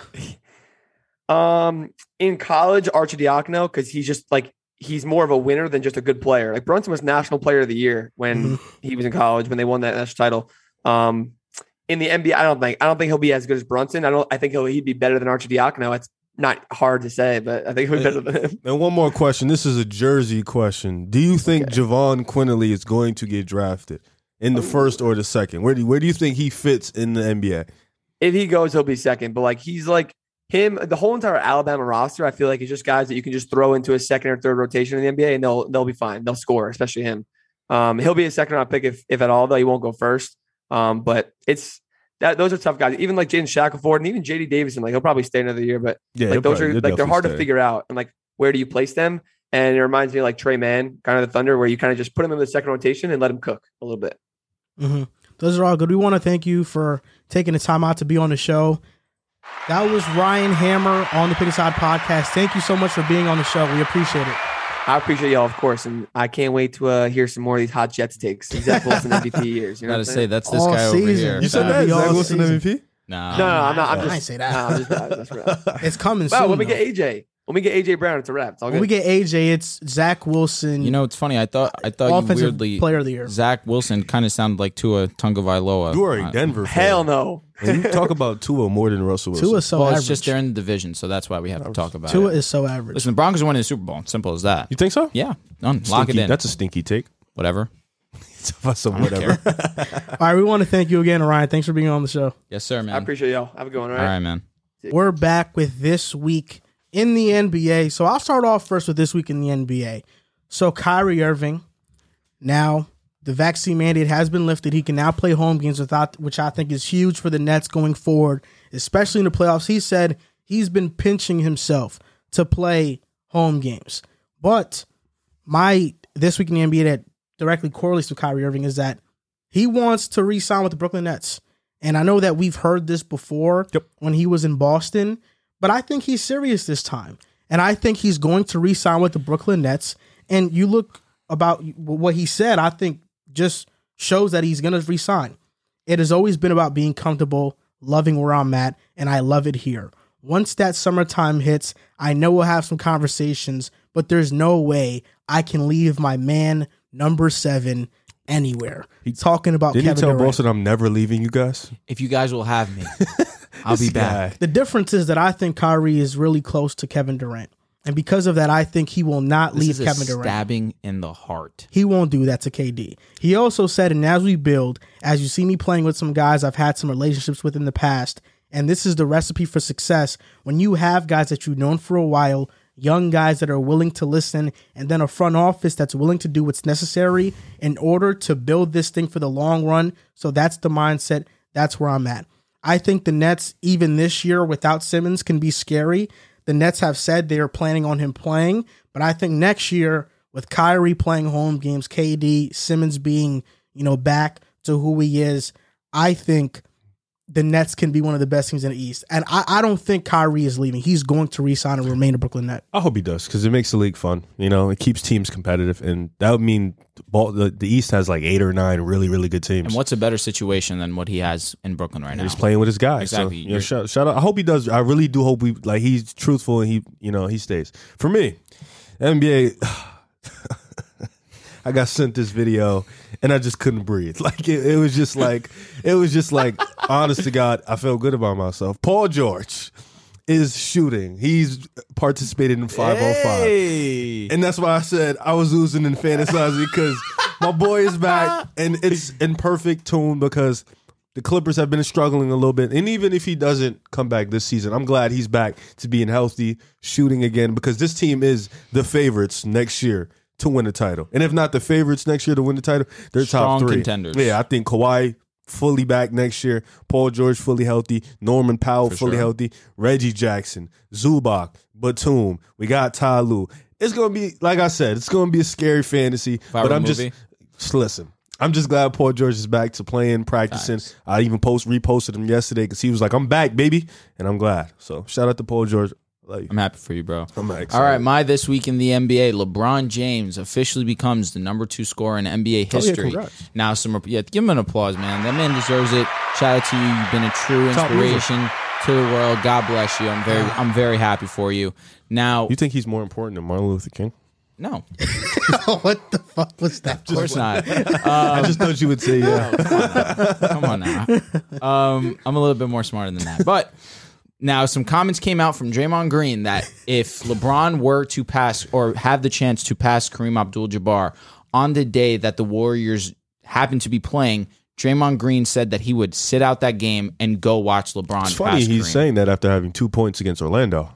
yeah, that's rough. After he violated them when he really played funny. like absolute do. Guy needs to worry about other things. So, regardless of that fact, do you guys, or what are your guys' thoughts on him saying that he would miss his own game and go to LeBron's? For me personally, before you guys give your input, I understand it. It's history. This is something that we will not see for decades, possibly two decades.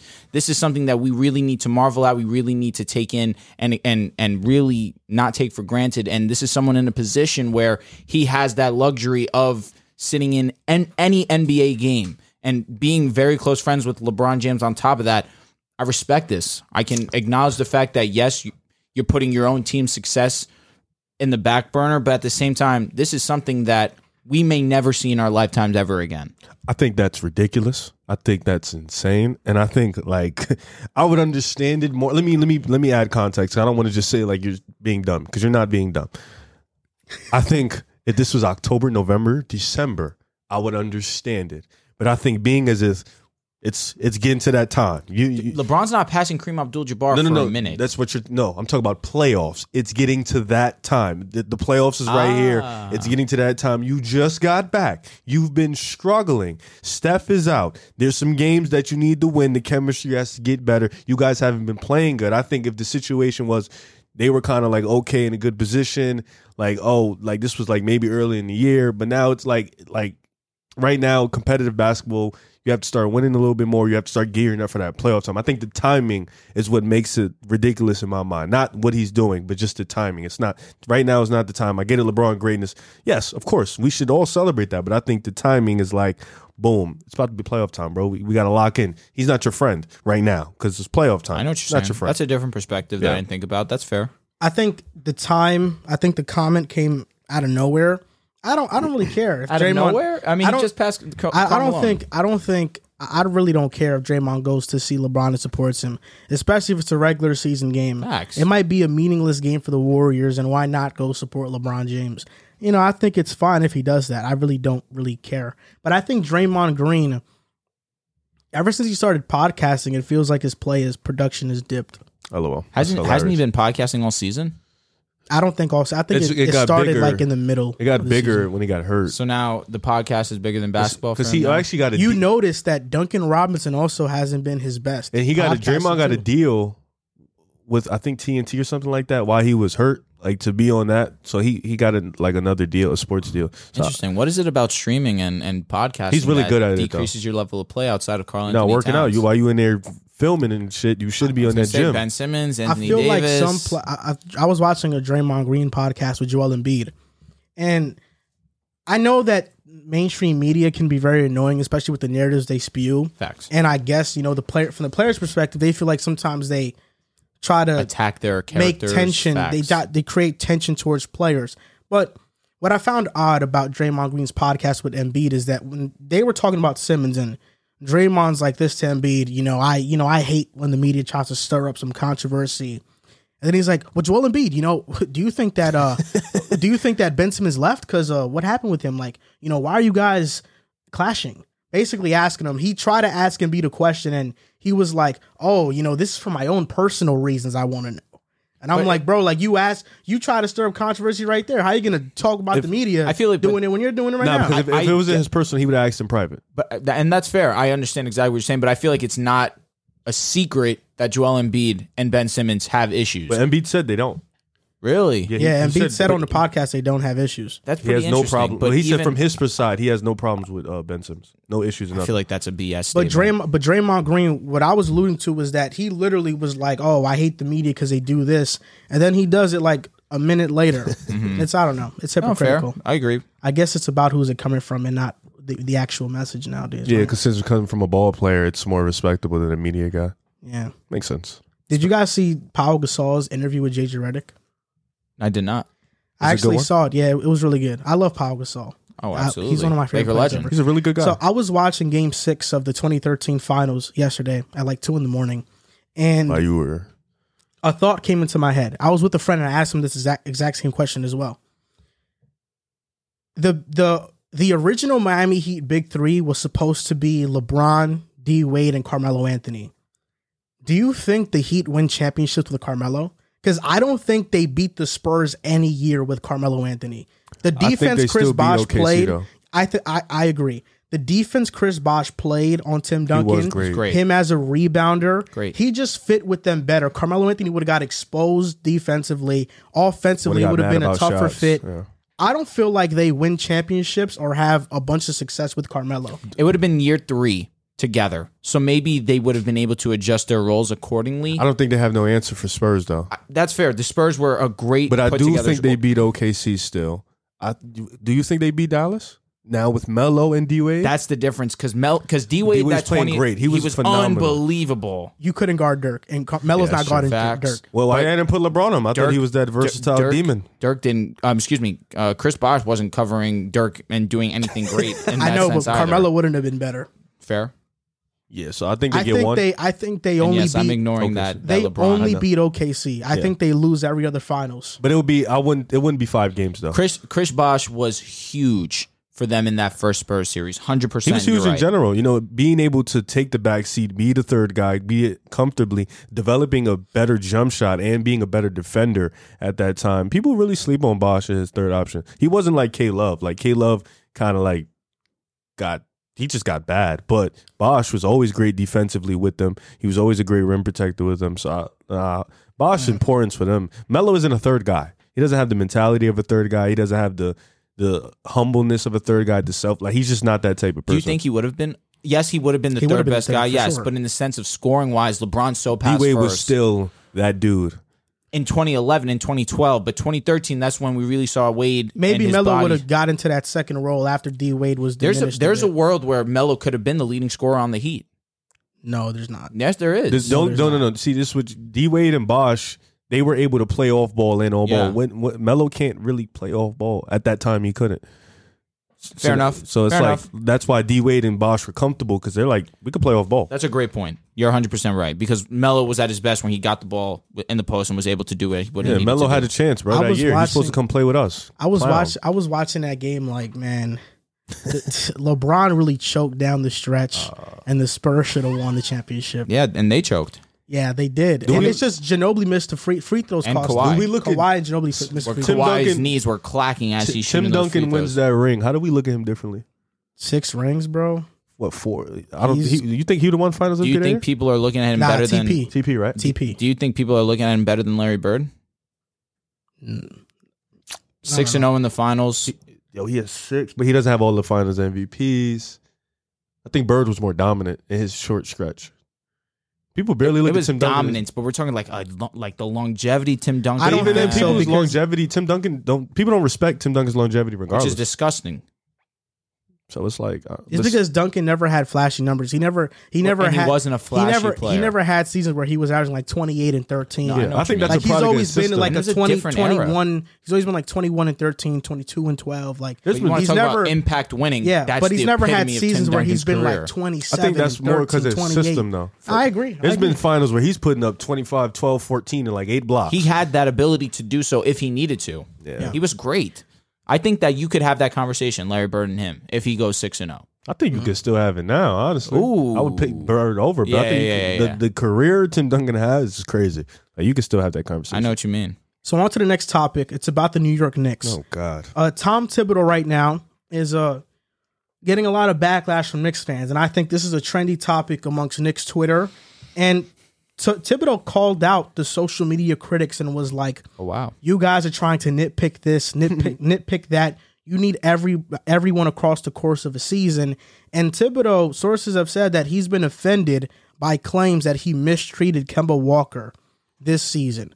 Tim Tip, Tom Thibodeau has came out and he's you know basically clapped back at Knicks Twitter. Knicks Twitter doesn't like him. I follow some people that are in that are active in Knicks Twitter, and every other day I see spaces on on Twitter about Thibodeau needs to be fired. People tweeting, "I can't wait until Thibodeau gets fired." The notification is going to hit different. So, what do you guys think about this? And Riv, you Thibodeau coached your team, won Coach of the Year for the Chicago Bulls. So I want to know your thoughts first, and I'll go because I'm a Knicks fan and I feel like. Yeah, no, he was actually important give my for input. He was actually important when he played. Uh, when he so do you think us. the Knicks should fire Tom Thibodeau? that's like a? I'm, I'm gonna give my take. You know, I ain't gonna play the defense thing. I'm gonna give my take, but I think that's a tough question because it's like you look at it on one side. He goes to the Knicks, right, and he brings you guys like he br- brings the best out of Julius Randle.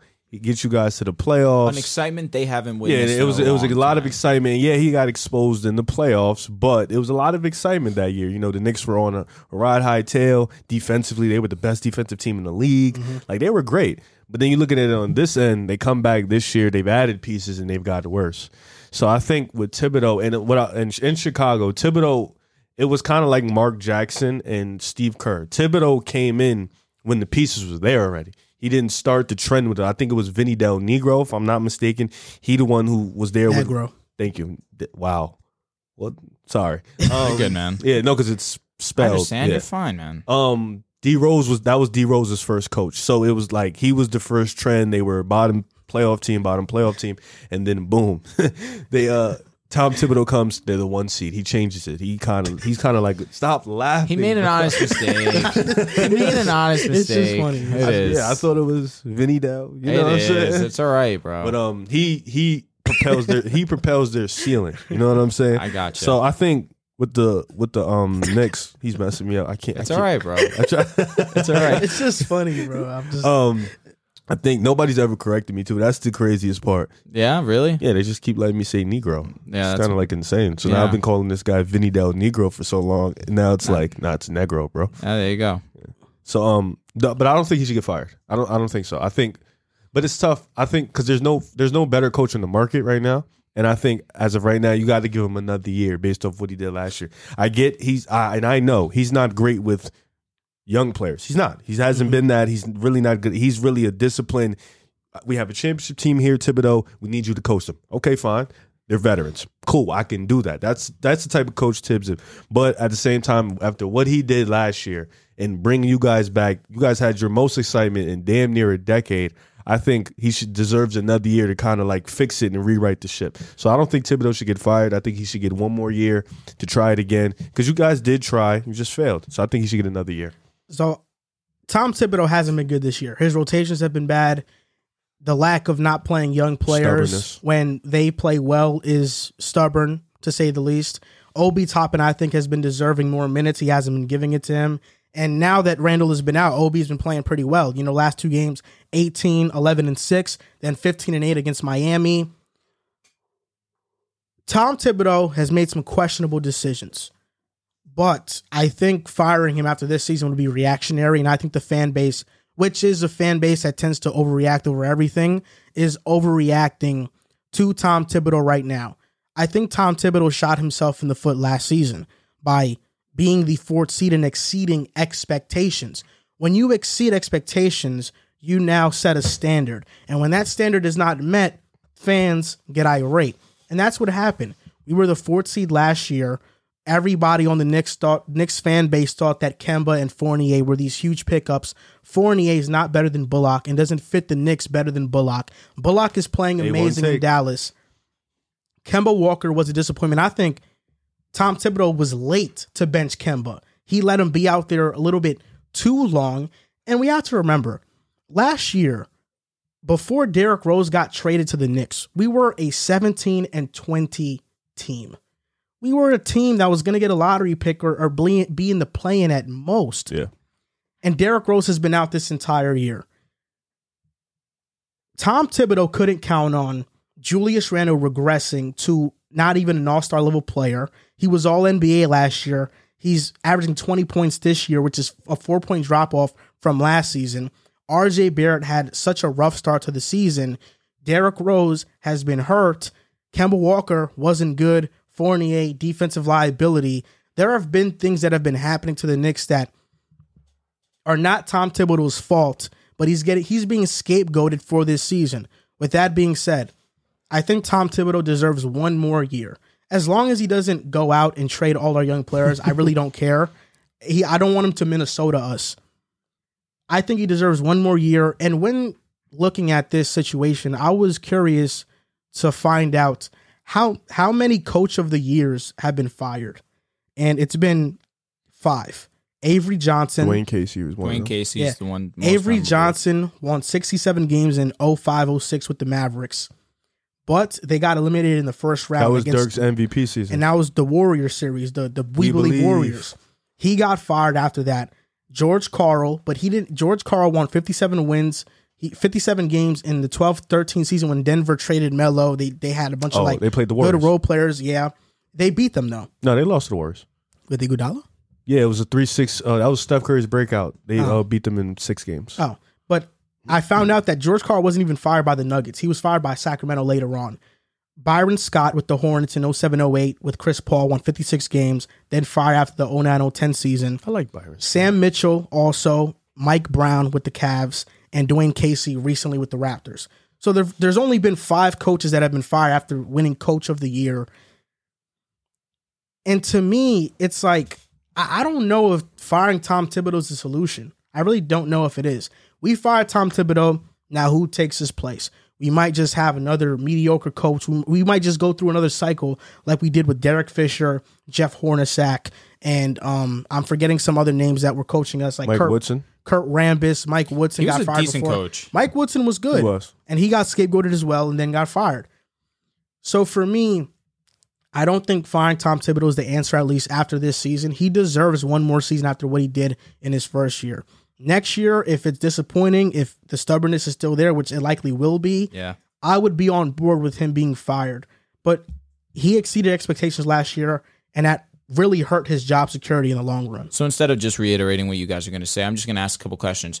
Let's say you guys do move off of Tom Thibodeau, right? Would you want a a coach in similar stature of being a, a guy that's more team oriented and not let me let me rephrase this actually. Do you want a player coach? Do you want someone that's going to just bring try and bring out the best in these players and be a little bit more lenient with these guys?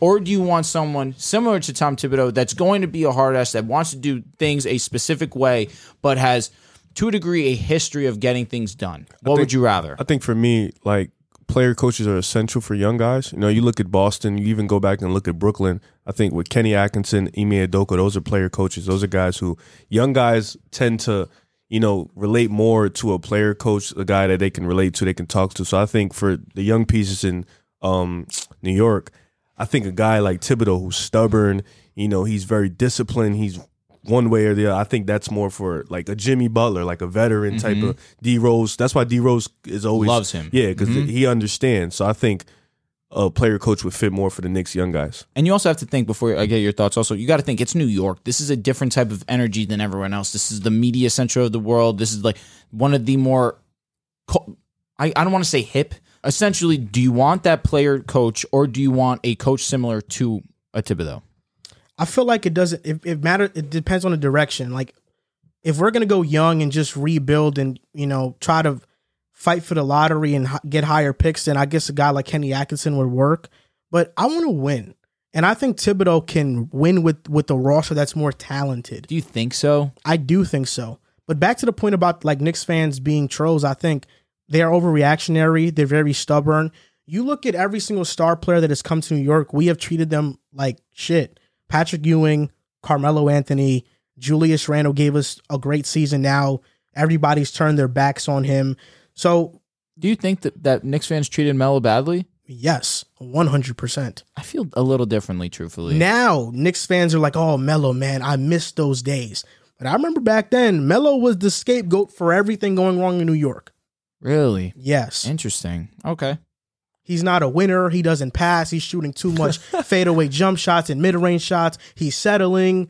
I, I I saw it firsthand and how the fan base treated him, how the national media as a whole treated Melo in those final years. Because of that, that's why I, I don't. T- Thibodeau deserves another year. Okay. And firing him after this year sets a bad precedent. Even Steve Kerr was like, if I went to New York, I would have been fired and out of the league in a year or two. But he chose the right situation. Coaches have to feel like the Knicks are the right situation and it's not reactionary because a coach has to take a lot into account.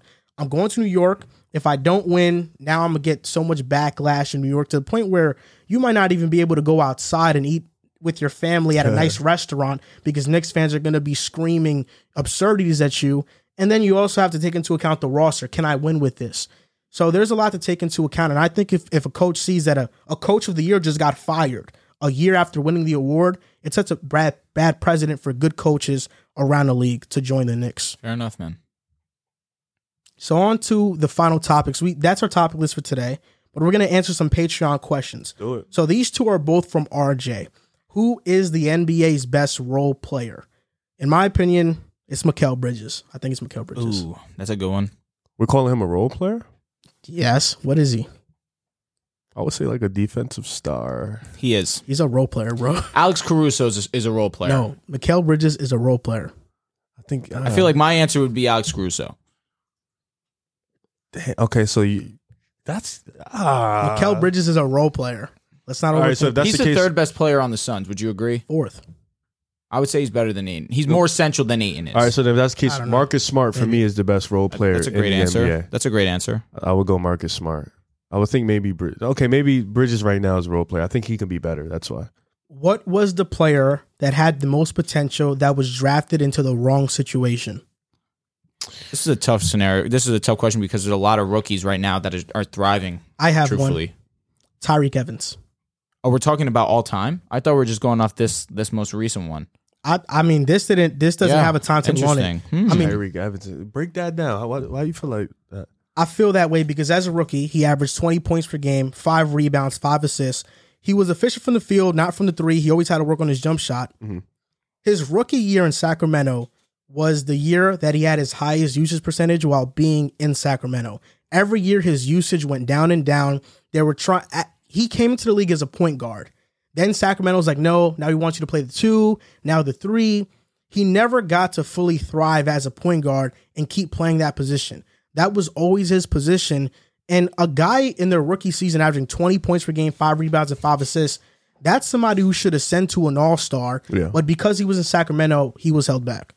I feel like you could say something similar to Zach LaVine and him getting drafted in Minnesota, where we saw the potential in Zach LaVine, but never had that opportunity because there were so many other guys that needed the ball in front of him. He tore his ACL, though. That's true f- uh, for sure, but even you look at it still, Jimmy Butler was there, Karl-Anthony Towns were there. These are guys. He was never there with Jimmy. be- oh, you're 100 percent right. That's what the reason why they got him was because they traded Jimmy. He he averaged 19 in Minnesota, then tore his ACL, and he was, was out for the it was. Wiggins, it was Karl-Anthony Towns, and LaVine. And was it Derrick Rose also at the time? Jamal Crawford, Derrick Rose, Taj Gibson, they was all in that team. So I feel like now you look at it from that sense. It's like you you traded LaVine. He comes to the Bulls. He shows you that he can be this dominant offensive force, and it also goes to the sense of why p- certain teams rush player development. We were talking about Wendell Carter and, and the Bulls, and how do we think that the Bulls made a mistake in trading for Vooch? That's one of those scenarios where you know the Bulls couldn't risk taking the time in player development and needed to make a move for a star. Similarly, where the Bull uh, the Timberwolves needed to make a push for a legit It wasn't star. Rose. It was Rubio. Rubio. Okay. So, but similarly, where the Bulls need, uh, the Timberwolves needed to make a push for a star with Karl-Anthony Towns, with Andrew Wiggins, and they couldn't take the chance and wait on LaVine to get healthy coming off that torn ACL. So now we see him come to the Bulls, and, and he's completely changed the trajectory of his career. I got one. Michael Beasley. That's another great one. That is a great I think. Michael Beasley getting drafted into Miami, which is typically the heart of Party City, being that type of player, being that type of talent, I feel like he needed to be somewhere where it's just all about basketball. I remember I was watching, it's just relatable, but not relatable. I was watching this Bun B interview about Mm-hmm. Lil Wayne, and he was talking about how Lil Wayne, you know, they, they saw the talent early, and he was like, you know, we see the talent. So what we're going to do is we're just going to lock him in the studio. He can do anything he wants to do, but it has to be in the studio because if he leaves the studio, it's going to feel uncomfortable, feel weird, feel walk. So you want to have a party? Okay, do it in the studio. You know what I'm saying? You want to have your boys over play some games? That's cool. Do it in the studio. And I feel like for Michael Beasley, like same thing how DeMar, DeMar said he was drafted to Toronto and all he had, all it was out there was the gym. I feel like for Michael Beasley, his career would have went a lot differently if all it was was the gym. You know, all he was just locked in, trying to get better. So for me, and another one, Mar- Marvin Bagley for obvious reasons, because you know Sacramento, Sacramento. I feel like that was a decent spot for him to thrive in, though. It's just the players, you know, the, the coaching situation was a rough one, and that's fair. I feel like coaches is a big. he had the opportunity. But I feel like if he had the coach and the opportunity Fair for enough, a big man. two, I agree. Like I think, but I agree. Michael Beasley would be my number one. And this is a TikTok question. Where would Damian Lillard rank right now amongst the top point guards in the NBA? I still say he'd he'd be top five, but closer to five than I th- he's barely cracking the top five for me. he's closer. Luka's, to, Luka's better. So we're, we're counting Luka as a Go one, ahead, just so name- I can just Trae list- Young is better. Steph Curry's better. Ja Moran is better. And if you count Harden as a point guard, he's better than Dame. And then Dame's not top five. Dame is barely cracking the top five. I would probably have him at five. I would have I'm him not at counting five. Harden as a guard, as a point guard. So I would have him at five, six. He's in the five, seven range. Let me say that he's five to seven. He's in that type of range. I feel like Trae Young has overlapped him. Ja Morant is probably going to overlap him. He already did it. Luka clears. Steph clears. So I think he's in the five. I just don't range. want us to forget what Damian Lillard is. I know I know what the Dame is, but Trae Young in his third season in the NBA did something that Dame it took him years to do, which was make the conference finals. I want I want to say this though. Dame is in the five seven range, but there isn't a scenario where he can get back into that four conversation. Dame- isn't no, is there is Okay, a scenario. all right. He is still that type of talent. You don't he can't be top three though. he can be I Over don't, I don't Steph, think, Luka, I think Steph, and Luka. Trae? Steph Luke Steph Luka? He could be three again. over Trae? He could be. I don't think he can be over Trae. He can I, be. I feel easily. like it's it's tough with Trae because like he the numbers Listen, Trae's and- numbers are so and, ridiculous. And what you're saying also makes sense. It took him years to get to where Trae already did it in his what third year, whatever it Second was. year. So, No, third. Oh, it's but third? regardless of that, the season after, now his team's fighting for a play playing spot.